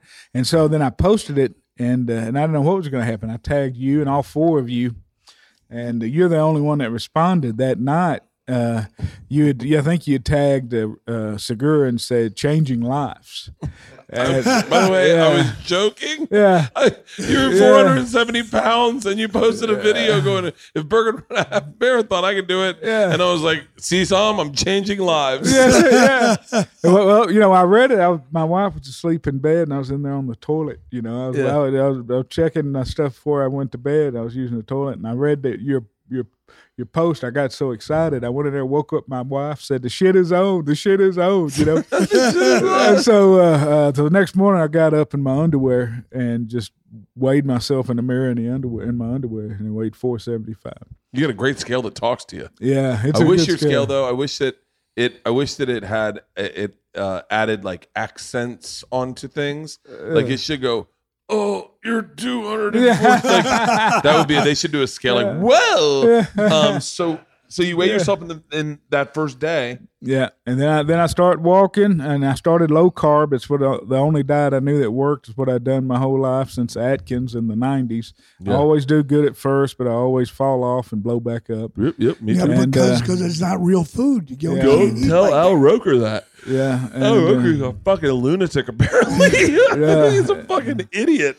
and He's then fuck- uh, yeah, and then um, you know, and people for for me posting everything online, people were coming out of the woodwork. People I hadn't seen in years. People from high school, That people I graduated with were showing up and walking with me and making me go do things and you know saying you need to come try body pump. And so I'd be Yeah. up there at five fifteen in the morning doing body pump and which is and, not the uh, right thing for a yeah, and he, he 470 was yeah, and uh, you know I was trying. Hell, I tried Camp Gladiator a couple of times. They told me to come in. Whatever anybody said, I'd go try. Yeah. And then that's when he reached out to me, and I started doing DDP, and I kept doing the walking. You know, and we and the, the community support, the uh, the friends and, and family. It's just been unbelievable. That you know, the posting online, the committing to yes, and the support from from friends and family and DDP. That's that's what's gotten me through it all. What are the biggest changes? Like when I when I lose weight, the one thing I the one thing that I recognize the most, the first thing I recognize is, um, oh, I'm not scared of my closet. Like, I, like I'm not scared to put on a shirt. Like I, I look at shirts now and I go, fuck it, and I'm not gonna, I'm not, I'm not even gonna wear a collar shirt.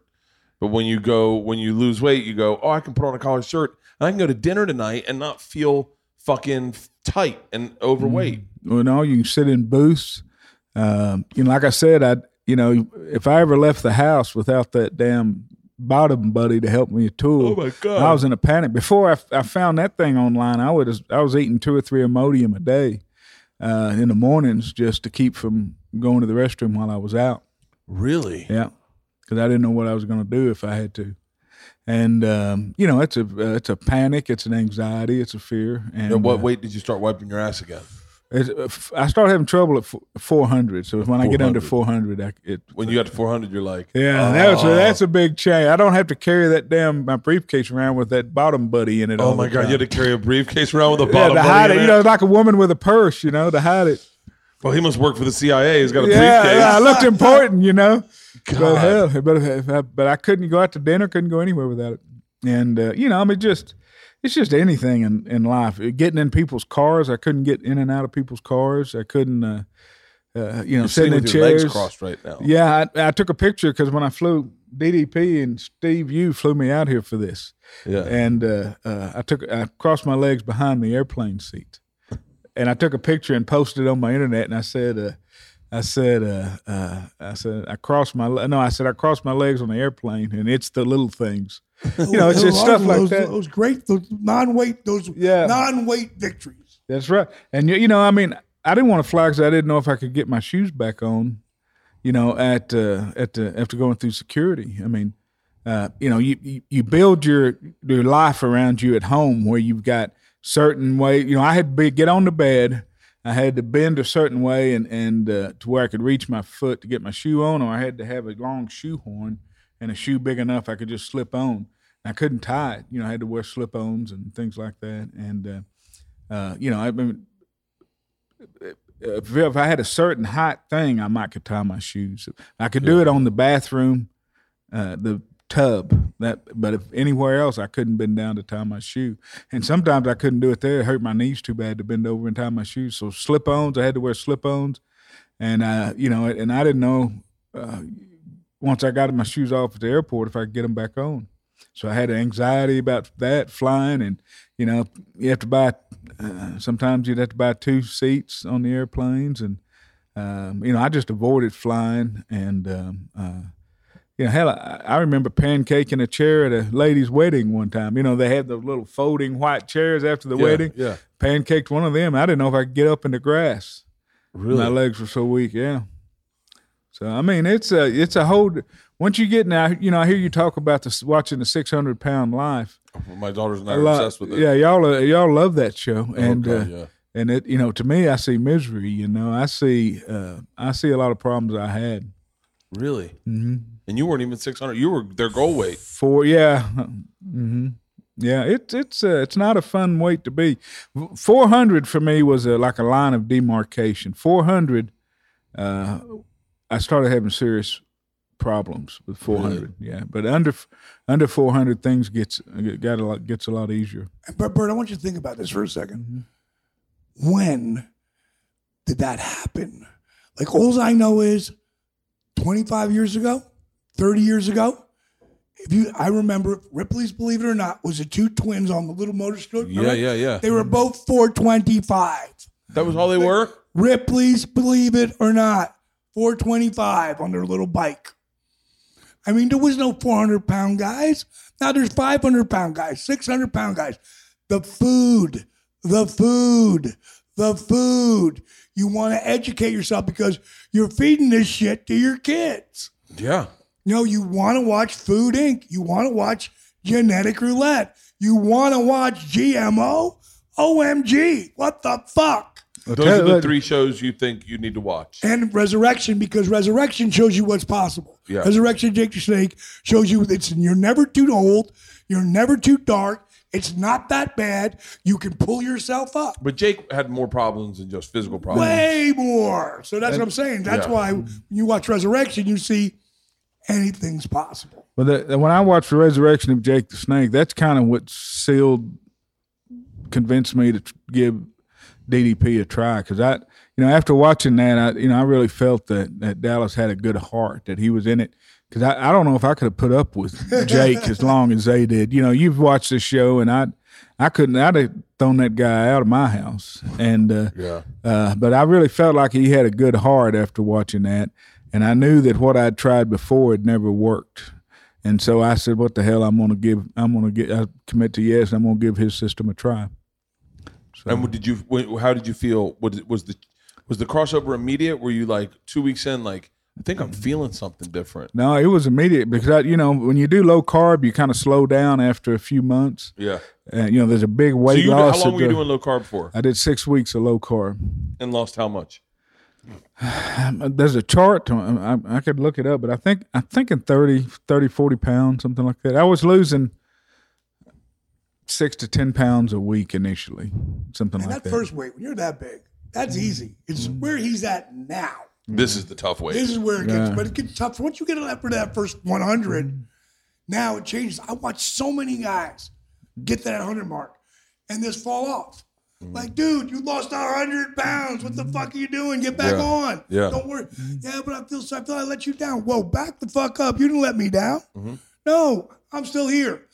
You put the work in. Now I just don't have the time because I have so many. How many guys are you talking to right now online that your lives you're changing right now? Shit, I don't even know. After that video went viral, before I I, I text him my journal every day uh, that he so he jumps on me and uh, of what I'm eating and what I work out, and I post it online. But I also send that to about uh, probably twelve people that I've met through this journey every day. That I send them my my journal, and we commit back and forth you know, daily as to what we're eating and, and that kind of thing. But I mean, but since the videos went viral, um, I, I still haven't gotten through all my Facebook messages, messenger messages since it's gone viral. I mean, people have reached out to me from all over the world, um, asking me about his program, about my diet, about how I do it, asking me for advice, asking, just congratulating me and telling me to do a good job. You know, there's been a, um, just I mean, it, some of the stories are just hard to read. Uh, but I, you know, I'm I'm slowly, and I hadn't even started on my Instagram messages yet. You know, uh, And you can't help everybody, but they- they'll, they'll weed themselves out. That's where the list comes in. Because when Arthur's video went viral, crazy uh, seven years ago, Yeah. they would write me these letters. And I have a team of people even get, but they still get to me. But they got to get through me, you know, get Yeah. through that. But it would be to all the, they would list all of their problems, which was a mm-hmm. lot. And then at the end, but you're not going to help me anyway, and I don't have any money, and blah, and they cut a promo on me. I'm that kind of guy that that bothers. Like it actually bothers me, you know? Yeah. So I thought, okay, here's what we'll do. You don't have the money? I got a hardship fund. I'll give it to you if you do the list. Out of the list, and this is watching shit, taking pictures, Yeah. taking measurements. None of this is hard. It's, it's going to take six, seven, maybe eight, maybe nine hours between all the movies. Brilliant. Nine hours. Oh my God. 2% would ever hear from him again. Mid roll reads. Mid roll reads. What are they? These are mid roll reads. Bertcast is supported in part by Mack Weldon, a premium men's essential brand that believes in smart design and premium fabric. Mack Weldon will be the most comfortable underwear, socks, shirt, hoodies, sweatpants, and more that you'll ever wear. They have a line of silver underwear and shirts that are antimicrobial, which means they don't stink. They want you to be comfortable. So if you don't like your first pair, you can keep it and they will still refund you, no questions asked. Not only do Mack Weldon's underwear, socks, and shirts look good, they perform well too. It's good for working out, for going to work, for going out on dates, or for flying across the Atlantic. I wore my Mack Weldon underwear. I love to wear underwear when I fly. Um, I think mostly because you're sitting there and you sweat so much. So I wore their Silverline underwear on the flight, and I wore Mack Weldon socks. I brought two pair of Mack Weldon socks because I love the I love the texture of them. I'm a I'm a tactile guy. I also threw on my Mack Weldon underwear, another pair for to go for a jog this morning. I don't normally wear underwear day to day, but I do when I work out. And Mack Weldon's underwear is absolutely fucking fantastic. For 20% off your first order, go to mackweldon.com and enter the promo code Bertcast at checkout. That's mackweldon.com, promo code Bertcast for 20% off your first order. This podcast is also brought to you by 23andMe. This Mother's Day, for a limited time only, 23andMe is taking $30 off their health and ancestry kit until May 13th. The Health and Ancestry Kit is the perfect gift for Mother's Day. Celebrate what makes mom special with a personalized genetic insight on her health, traits, and more. With the Health and Ancestry Kit, you and mom can celebrate your genetic similarities and differences. It's important to pull out your differences with your mom and talk about that because as you explore, you shared connections with over 225 personalized genetic reports on health and traits and more. We have done this. Uh, we've done this at at uh, Christmas, but this is such a cool thing to give to your mom. It's so different too, and it's fun. It really brings you guys together, and you get excited. Um, it was it was, and then when they start coming in, everyone gets excited, and you wait off. No one reads them off at the end. It's a it really is like a fun family thing to do. And with 23andMe's traits reports, mom can learn how her DNA influences her her facial features, tastes smells, and other traits. I'm telling you, this is a fun thing to do with your mom. With the most comprehensive genetic ancestry breakdown on the market, mom can explore where her DNA is from out of over a thousand regions worldwide. Learn about her genetic similarities and differences between herself and relatives and opt in to connect with people who share her DNA this Mother's Day. Like I said, get $30 off 23andMe's health and ancestry kit at 23andme.com slash Bert. That's the number two, three, and me.com slash Bert. That's two, three, then A-N-D-M-E dot com slash Bert. Again, that's 23andme dot com slash Bert. Offer ends May 13th. There's it. There is a. I was in a meeting one time. I, I got down to 186 pounds when I was in when I was 30, 28, 29 years old. Got to 186 pounds. I lost a bunch of weight and I felt good. I was going to spin class twice a day. I was I was hiking and I was I don't know I was eating whatever the fuck I wanted to eat, but I was working out like crazy, trying to watch my diet. You could do that then. yeah, It was yeah. real food, by the way, Bo. Oh yeah. and um, I went to a meeting, and my manager Barry Katz, he always has the best one line. He's my old manager. He always had the best one liners, and he said uh, he was the guy when the when the Van Wilder movie came out, and he's like, "Papa, there's two types of people: people who work and people who sue. Pick hmm. which one you want to be." the fucking line he gave me in this meeting when I lost all that weight, he goes, "Papa, there's two types of people: people who talk about losing weight and people who lose weight." You hmm. are the latter. That is very important to know about yourself. Because there is two types. People that go, I'm losing weight. I'm gonna get I'm getting in shape. That does it. I'm getting in shape. And then there are people who just fucking do it. And just go, mm. that's it. I'm doing it. This is a mindset change. I'm fucking breaking the system and I'm doing it. And that list, that list, that's by the way, that's fucking brilliant. When you said if you do the list, I have a buddy, Ari Shaffir, who's trying to figure out a way to keep his ticket prices low and what what he should do there should be a there should be a list that we give our fans that we go hey man you want free tickets sure do the list all i need you to do is like uh cut a promo like like a couple things that would help me that it would be Sure. benefit, beneficial to Right. me Right. you know like tell 10 people about my show uh you know like But on his social media, that's easy. yeah, it's really easy, and and there's a way that it's very beneficial for us where we go. I that that's more. imp- I'd rather your commitment as a fan than your money Right. because I know that when you do have money, you're coming. There was this kid in uh, in Philly who uh, who texted my wife and was like, "I will do anything for tickets to his show." I didn't know he was going to add a sixth show. I didn't know he was going to add it in any shows, and I didn't get tickets to the first one. And so I took my money that I would have had for his show, and I paid my electric bill. And he goes, and now I don't have any money for his show, but I'll do anything for a ticket for the show. If you if you want, I can help clean up. I can, and I was like, and I, I was so touched because I was like, no, no, no, no. First of all, I want you at my show. You are exact. I don't want the fucking rich couple who kind of heard about me, but they're like, I, our friends say that it's good. We should go. And then she gets offended. I want that kid who picked Electric Bill or my show. And so my wife's like, oh, I left him two tickets at the front door. And then, I, and then, you know, this is the way my brain works. I go, put sixty bucks in there so we can get drunk. And she was like, she's like, Bert, no one needs sixty dollars to get drunk. And I was like, I was like, put sixty bucks in. The kid needs to get fucking wasted. And then we kicked him out of the show. He got fucking violent. But, uh, but yeah, there, that that list is really that's an important way to look at things because there are people where you go, no, no, I'll I'll work with you. I'll do it. We we can do this for free. I just want to know you're committed. Right, mm-hmm. right. But a lot of people are ha- always got one half foot and one half out. You know, my book Positively Unstoppable, I break down a lot of that shit, and I make you Do you are you are a wrestler till the day you die. I, you are like me. There, I didn't realize. I didn't realize I started doing these promo videos to promote shows, and I didn't realize until I, I worked with Hulk Hogan one day, and I realized, oh, I'm just cutting old wrestling promos. Right, I'm doing right. what Dusty Rhodes did. The things I liked. I liked. I liked this. I'm a, I'm a son of a. I'm a poor son of a carpenter, son of an electrician, and and uh, Son of a plumber. son of a plumber.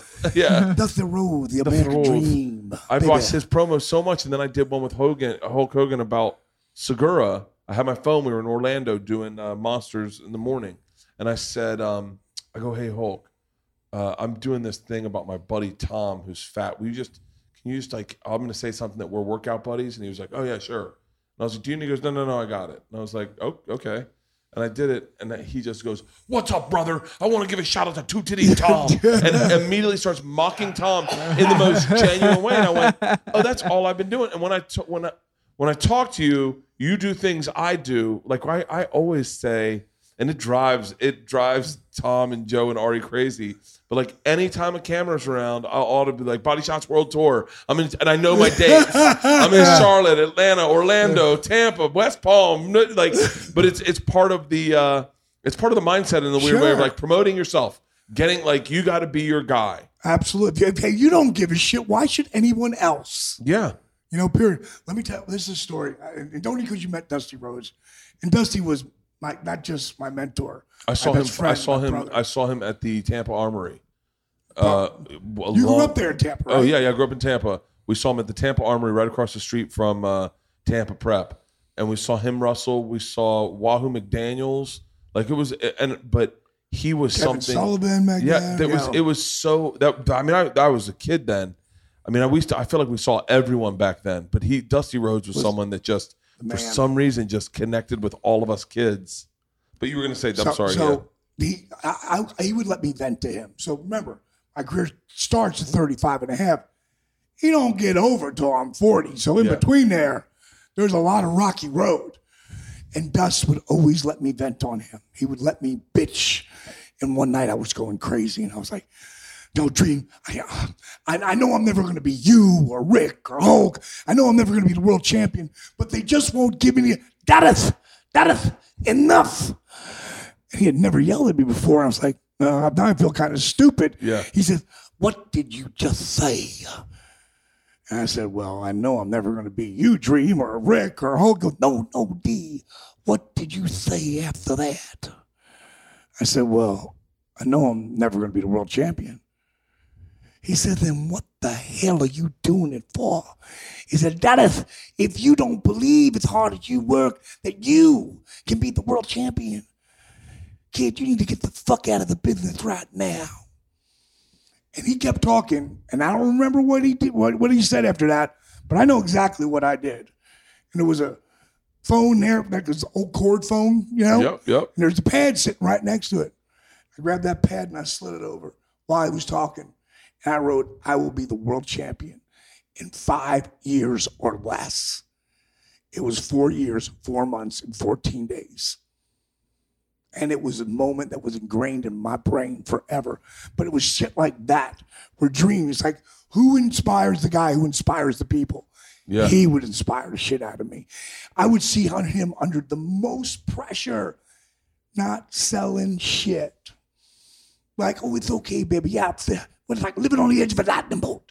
You know, like Tripping on the edge he was he was amazing cat, amazing cat. Yeah, he really was. I mean, there, there's Mm. a lot of those guys are really. I mean, I, I just, I don't know. I, wrestling has become so much a part of American culture, or at least stand-up culture.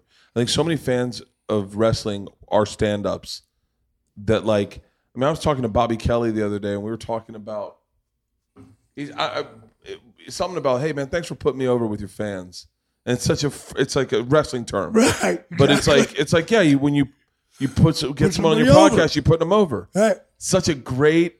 uh There's so many wrestling terms that we use in stand up now, That's awesome. but uh but yeah. So so what's so where what's the plan now? What are we gonna do now? Uh, I'm going to 175. And that's a bold statement. when he Fucking said put Jesus. 175, I went, man, that's a bold statement, man. Yeah, you, I- you I want to be skinny. I've I've never been skinny. I want my I, shit. I, I bet I hadn't been under 200 since junior high. I haven't been under 200 since I was 30. Yeah. I was that was probably the last time when I was 30 I was under 200. There's been a, a standing bet with my friends for a large sum of money uh, if I could get under 205 and keep it off for a year. And that, I'll, I'll take you up on that bet, bro. I'll, I'll I'll jump in and I'll help you, but you got to be ready. You got to be ready. You got to text your journal the, to him the number every one day. problem is I don't need anyone's money anymore. No, I know that part. I wish this bet happened a while back. I, I told my dad how much the money was. My dad's like, "Fuck, I'll do it." And I was like, and he's like, "Why would you do it?" And I go, "I don't, I don't. I'll just fucking pay myself that money and have a good time." I, I have to lose weight. I have to get. I, I'm. I we did sober October this year, and I lost I think 20 pounds in the month. But when I quit drinking, I just it, the weight falls off me, and I get really active. Um, but the truth is, I don't like. I'm. I don't want to quit drinking. Not. I mean, not. Not in like a. It's just I have a really good time in life. I, I really love my life, and I, nothing's going wrong with my life. And I go to the doctor every year. I'm healthy. My heart's healthy. My liver's healthy. I'm not partying too hard. I think people have an idea of how hard I party, and I'm not tar- partying too hard. But the the the eating and the drinking combined has been just what I want to tell you something that resonated with me. That what you just said. It was about this t- time before the. Um, it was some. I don't know timing wise, but it was some back in the beginning. Y'all, uh, we listening to y'all's podcast. You always talk about Ralphie May, yeah. And uh, so I. Ralphie started too, and I couldn't get him to hold on to yeah, it. and Couldn't Really? get him to hold on to yeah, it. and Yeah, there's and a lot Ralphie couldn't and follow so through with. you know, you know, I guess But it was- writing when- a great when- joke was one thing he could. God, he was a funny motherfucker. Yeah, when, when did he pass away? Uh, okay, a year ago, About a year. two years. Yeah, and so I was thinking y'all were still talking about him, and so I didn't. I went back and pulled out one of his uh, videos, uh, well, Netflix. I went to Netflix and watched one of his stand-up specials, and I think it was one toward the end. But he he did a bit about going to the doctor and how the doctor never finds anything wrong with him, how everything checks out okay. And then, you know, then within a few months he was gone or a few years. Yeah. And so that resonated with me because, you know, some you know, the, when you're big like that, you can be gone anytime. Yeah, yeah, you can. And I think for him, it was. I, I got to be honest. I got really scared of pneumonia because people were starting dying of pneumonia. We had a friend, uh, uh, a guy named Mike, died from pneumonia one year, and then Ralphie. I think Ralphie almost died of pneumonia on my buddy Cowhead's cruise, and then I think he had pneumonia again when he had that heart attack. I think that's how he died. If it was a heart attack, I'm not sure. But there's, I mean, but here's the other part is that, and this is if we're talking about accountability, is that I'm totally lying to myself when I go, oh, my drinking's fine, I'm happy. Like I definitely would be happier if I could just be like, oh yeah, I'm not going to drink. I'm just going to go to bed, guys, and just got in my bed and went good night and closed my eyes. But that's not how my brain works. And so like, I I want I want to lose weight. I'm fucking. I went skiing with my girls a couple weeks ago and I fell on my hand and I think I broke my hand and I broke some ribs and I was like immobile. And as the second that happened, immediately ten pounds added on within a week. Ten pounds. Mm-hmm. And I'm like, Jesus Christ. Like I was in better shape than I am, and now I'm fat again. And then I went skiing again. And I'm like, fuck. And so I don't know. I just I I need to watch those three movies you talked about. I want to watch those on the tour bus the And just next. pick up the phone and call me, and we'll talk about it. Again, it can start. Accountability doesn't start with you got to go to work right now. Yeah. You know, it starts with baby steps. And dude, I'm a guy who likes to have a cocktail, and I grew up in the bar business. Yeah. When if I wasn't drunk, I'm not now. I'm not drinking tonight. That means I had three or four shots and four or five beers. I said that. I said that the other night. I said I didn't really drink. I mean, I had like two Yeah. beers. Yeah. And someone was like, "That's drinking." I go, "Not my book." Like, I don't know yeah. that. Two beers. That's not even doesn't count. Yeah, you know? exactly. But, but it took me. It's all about again the shift in the brain, you know. And I'm going to come back to it again. Positively unstoppable is all about the art of owning it. Is that it? Is that thing? Whatever you want it to be, and with your family and your health. I still want to have a cocktail when I want one, but I want to own it, and that takes work. You Yeah. either, and I want you know how many people it owns Yeah. and you see the shit that happens because you know from the Jim Belushis on out, which was much bigger than just drinking. But Yeah. bottom line, the greatest minds in the world. You know, it's all about owning that inner voice. But Jake and Scott, the biggest thing, if you go back and watch Resurrection, which is on people who have never seen it, it's on Amazon Prime, Hulu, and iTunes.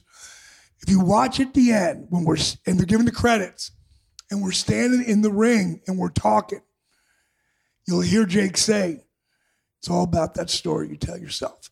It took me a year to get him to understand that. Like, stop telling that negative shit to yourself. We've all had it. Your freaking dad treated you like shit or didn't fucking love you or whatever. Wow, well, fuck it. Let it go. You got kids that love you. You got friends that love you. You got people who care about you. That movie, the biggest part of that movie, when Jake's shoulder went out on him. Yeah. And whatever didn't get paid, I would have paid for. Yeah. But let's put it out there because we knew with that funding thing, Indiegogo's where we went before GoFundMe and all that shit. Yeah. And I said, Jake, just cut a promo. Say, but just speak from the heart. Tell the people where you are. One take. We filmed it. We put it up. We figured out as fucked up as health insurance is that where they're going to charge $32,000 to the insurance company for whatever to redo your shoulder. We're going to pay for it ourselves. It's like, you know, 18, uh, I think it was 9,800 bucks. Yeah. So that's what we asked for. 9,800 bucks. We put it up at 12 o'clock at night. When we went to bed and got up the next day, we looked and saw what was on. $7,000. Now, this isn't people just giving money away. Pictures, phone calls, Skype calls, t shirts, DVDs. Like our shit, these people are getting a huge deal. Like me or Jake were on the road, our picture, a signed autographs, 40 bucks. Yeah. Our autographs, 40 bucks. $60 combo. These were 20. $20. It was uh, Skype calls, like 25. So we gave us whole list.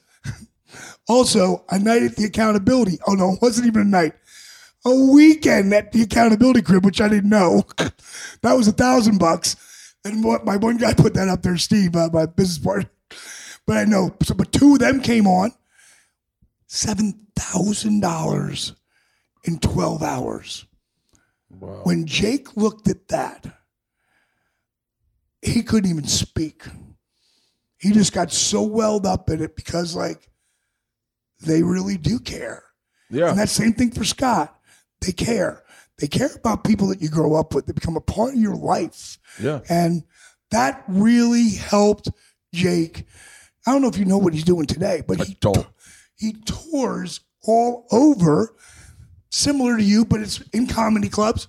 But it's more him just telling stories. Yeah. I know. I know. Uh, uh, Mick Foley does that. It a little bit more comedy driven. Yeah. But Jake's, yeah, it's in, it's kind of in between what it's, it's he's like the next step. Jake's will be the next, the next step. But it's funny as shit.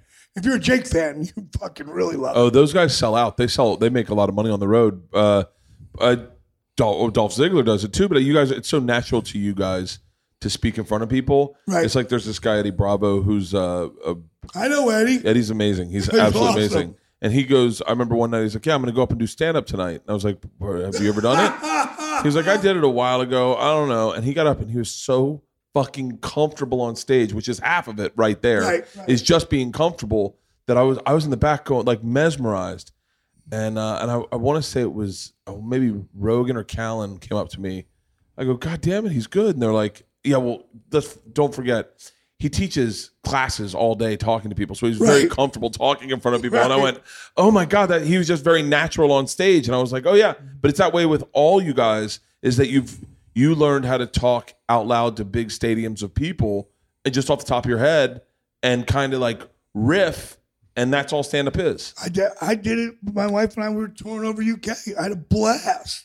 I Yeah. to an hour show, you know, and just tell and basically, but I mix everything. And I do. I'll take anything and I'll turn it into something inspirational too. Yeah. But and then make you laugh your ass off. And then one night, I was up on stage some little place in the UK, and you have the bright lights, you know, the Yeah. little stage. And in the middle of the shit, I stepped off the stage. Oh It's shit! like four feet up, and I just disappear. And I, on the way down, thank God, a girl had like a white sweater on, and I saw the sweater and a table, and I caught her shoulder and a table. Boom, came down, and I popped right back up again. And everybody popped, and I popped. I go, I'm okay, I'm okay. I fell off the stage drunk in Tampa, and I fell off the stage drunk in DC one time, and the and I never thought anything about it. We were all partying. Uh, it was like a fun show. It was a great show, but I did fall off stage in DC, and so I I walk. I'm walking in one day to the DC Improv, and I hear this girl in line. It's sold out. Show's sold out. She goes, um, "Is I, is is he gonna fall off stage again?" and I and the lady's like, "I don't I don't think he's drunk right now."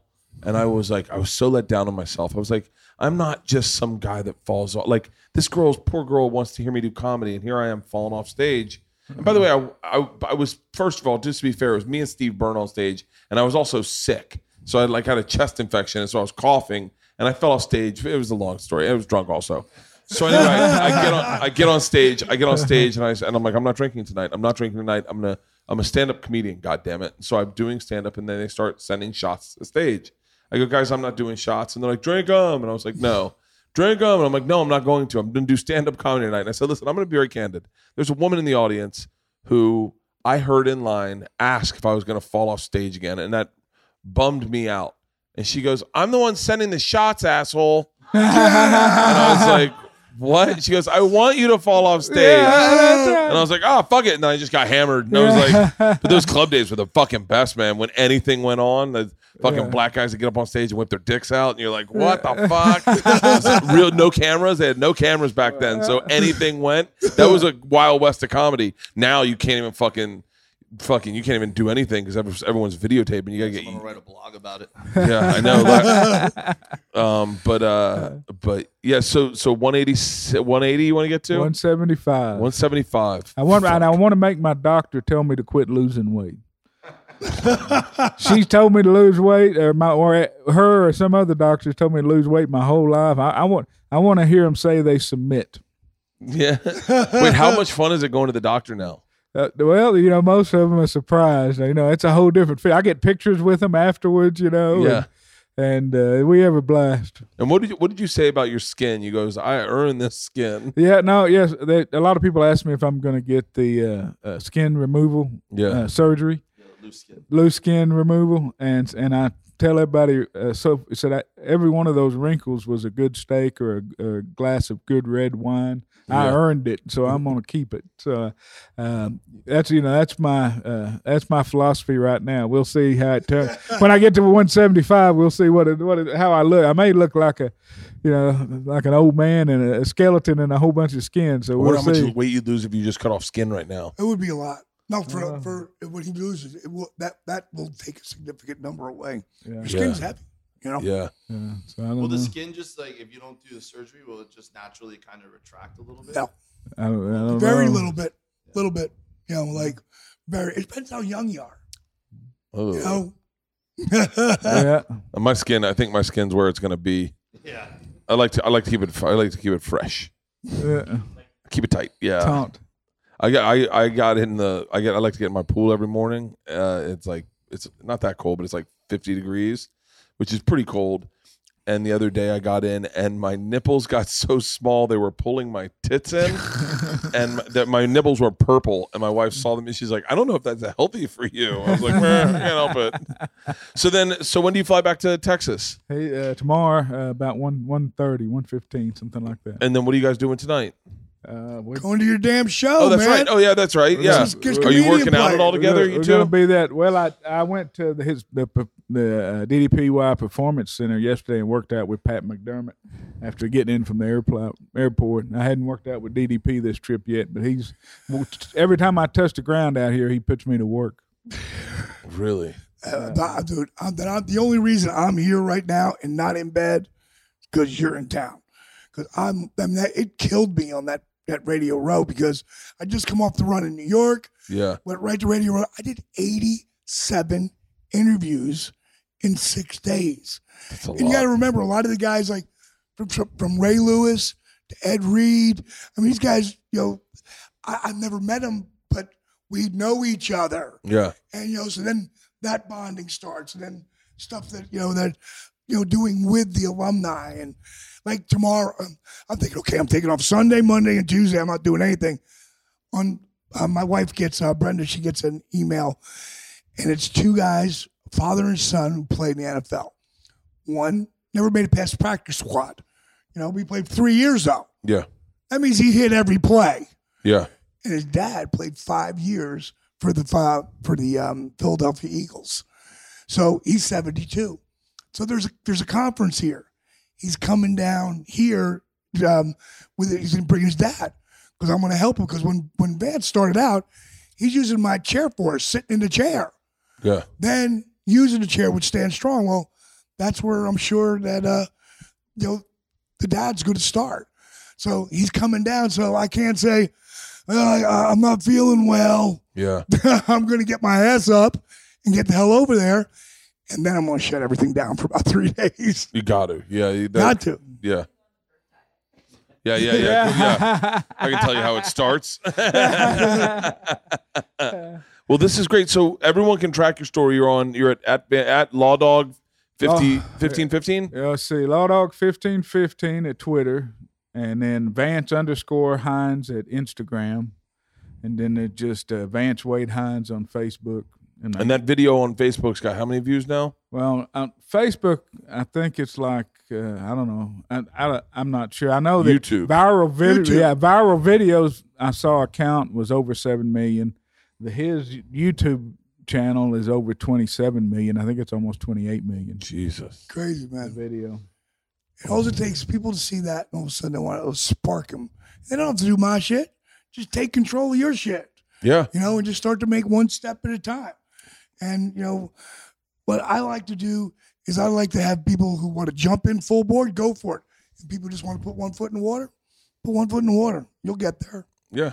And if they want to do it through your stuff, you um, the app. Yeah, well, let, let- I, I tell everybody go you know, go to ddpyoga.com because that's where you'll see the video of that disabled veteran. Yeah. That's where you'll see the different videos where you'll see like, wow, you can't fake the video shit. Pictures, we all know what you can do. With video, can't change that shit. But everything's up on ddpyoga.com. Got a special going up there right now. My app, which is seven days free. If you go if you go to ddpyoga.com, you're going to you're gonna, it's going to be cheaper than if you go to iTunes or or if you go to Google Play or whatever. But it, that's all about ddpyoga.com. But I say don't listen to anything I say about my company. Go to my Twitter at real DDP, at DDP Yoga, or my Instagram at Diamond Dallas Page, at DDP Yoga, or go to Facebook and just pull up anything about DDP Yoga and read what people write. And Like you can't make them say that shit. Yeah, and let me tell you that any all those people that are reaching out to me now, and the first thing I ask them to do is to uh, join the Facebook group DDP Yoga because um, it's such a positive and supportive environment and community. I mean, it's nothing. It's like nothing else that's out there, and they get a taste of what the environment and the community is about, and um, and they see in that group um, people struggling with the same problems that they're struggling with and it's and they get you know talk about how to fix it and what they can do, what's helped them, and you know it's just it's just a wonderful community, and that I can't recommend emo- enough people go into that that that Facebook group. It's just one word: DDP Yoga, no spaces. And Bert, like, I gotta say this because you always do it. You, you clicked it in because I never, ever. This is the one thing I never do. WrestleMania. I'm going to be doing a D, uh, DDP yoga workshop uh, over WrestleMania weekend. Baltimore. We're going to be doing one. When is that, baby? March 17th. We'll be in, just outside Baltimore in Timonium at Life LifeMed Institute. It was my buddy Kent Backler who actually set me up to meet Kyle Richardson, who's the president, who also played for the Ravens, but the president of the um, NFL alumni. And Kyle started doing the program, loved it, felt so much better. He got Andrew Bolton, who's the president of the Atlanta chapter here, on it. And then they got Bart Oates, who's the head of the whole alumni. So I'll be in uh, up there in Baltimore on what day again? March 17th. April 5th, I'll be in New York City. It's my birthday, my 63rd birthday, and we're doing a workshop there. And we do a huge retreat every year. It's when is that now again this year? June 23rd to the 29th. And, you know, we, we, we eat real well Where's We the wo- retreat? uh, in Tulum, a beautiful five star resort In Mexico? in Mexico. And bro, it's like we eat good, we we we work out, and we party. Because because this ain't your mama's yoga retreat. This is Jesus. a DDPY. You would love it, and the people are the best part. Uh, I, best- all I know part. is I got to beat Vance to 200. Yeah. That's all I'm. Do you realize? Do you realize? fucking, what would happen if they're like, "Wow, Bert, he was 470 when he found you, and now he's skinnier than you." Jesus, I guess. Oh, he lapped me. Fuck. I gotta go for a fucking jog now. I'm gonna. I'm getting DDP. I'm getting the the fucking app. I'm gonna do it on the bus, and I'm going Yeah. for a run immediately. And I'm not eating. And I'm taking a Xanax tonight, and I'm gonna sleep the day away. Well, I hope uh, I hope you guys hang out. You do? Can you, you? We drank in uh, in Austin, yeah, I, San no, I Antonio. don't drink. I don't hadn't had drink in six years. For real? For real. Used to drink a lot. Used to drink uh, three of those 1.75s a week. What's a one point seven five? The half liter. gallon handle. Oh, you mean a one nighter? Uh, yeah, That's one call 'em. I nighter. Yeah, those were two nighters for me. Yeah, I used to drink two of those, th- three of those a week. And you're still you're still doing uh, you still have a job. Yeah, Fuck! It's so hard for me to wrap my head around anyone who's working and also doing all this shit. yeah. Fuck yeah. Well, hey man, I swear to you on my children's lives, you you have inspired me beyond belief. I think of every time I get on the scale and I'm overweight, I think of how you get on the scale every day with a victory and I'm taking L's to the jaw every fucking day. And I'm telling you, man, I am I am so happy for your success. I am so, so genuinely happy. I went at the very beginning of this, I literally almost started crying. I walked out of the shitter and I did not recognize you. You are night and day from just when I was in San Antonio yeah. and Dallas, man. God only made a handful of people like you. You got Oprah, you got you. Zig Ziglar. Zig Zig Ziglar. Ziglar. Thank you for being who you are, man. That is you're an inspirational dude and you're changing lives and I'm I just think it's I think it's I'm really blessed. I'm really blessed to be a, a part of this circle. I remember when you said something when you guys first started reaching out, I wrote back on Twitter.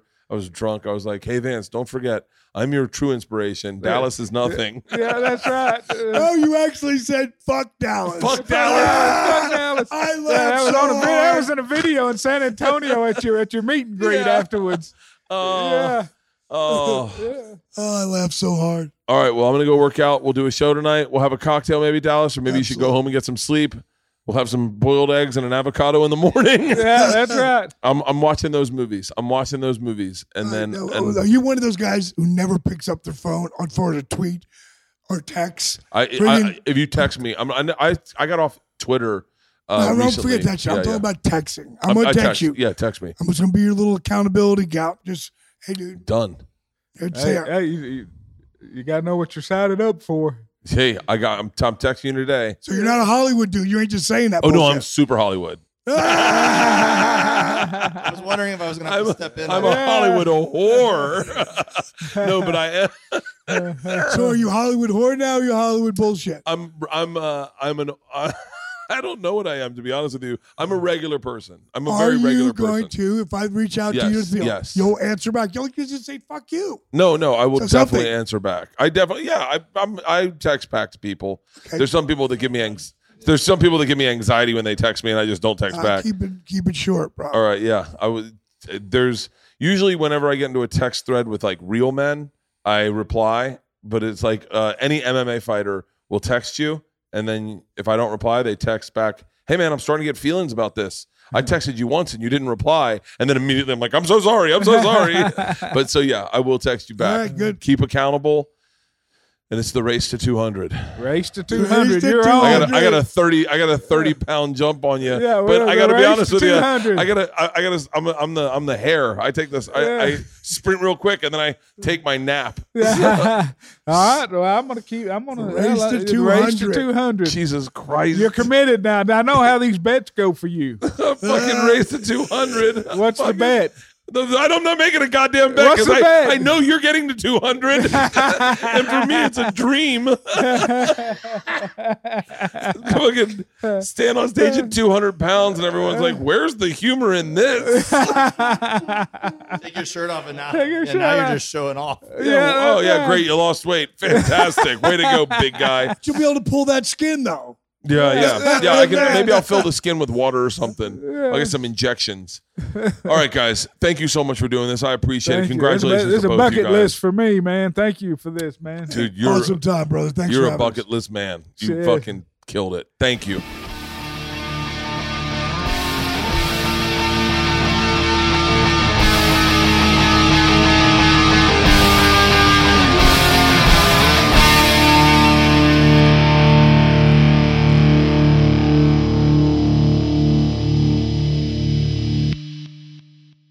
This episode was brought to you by The Machine.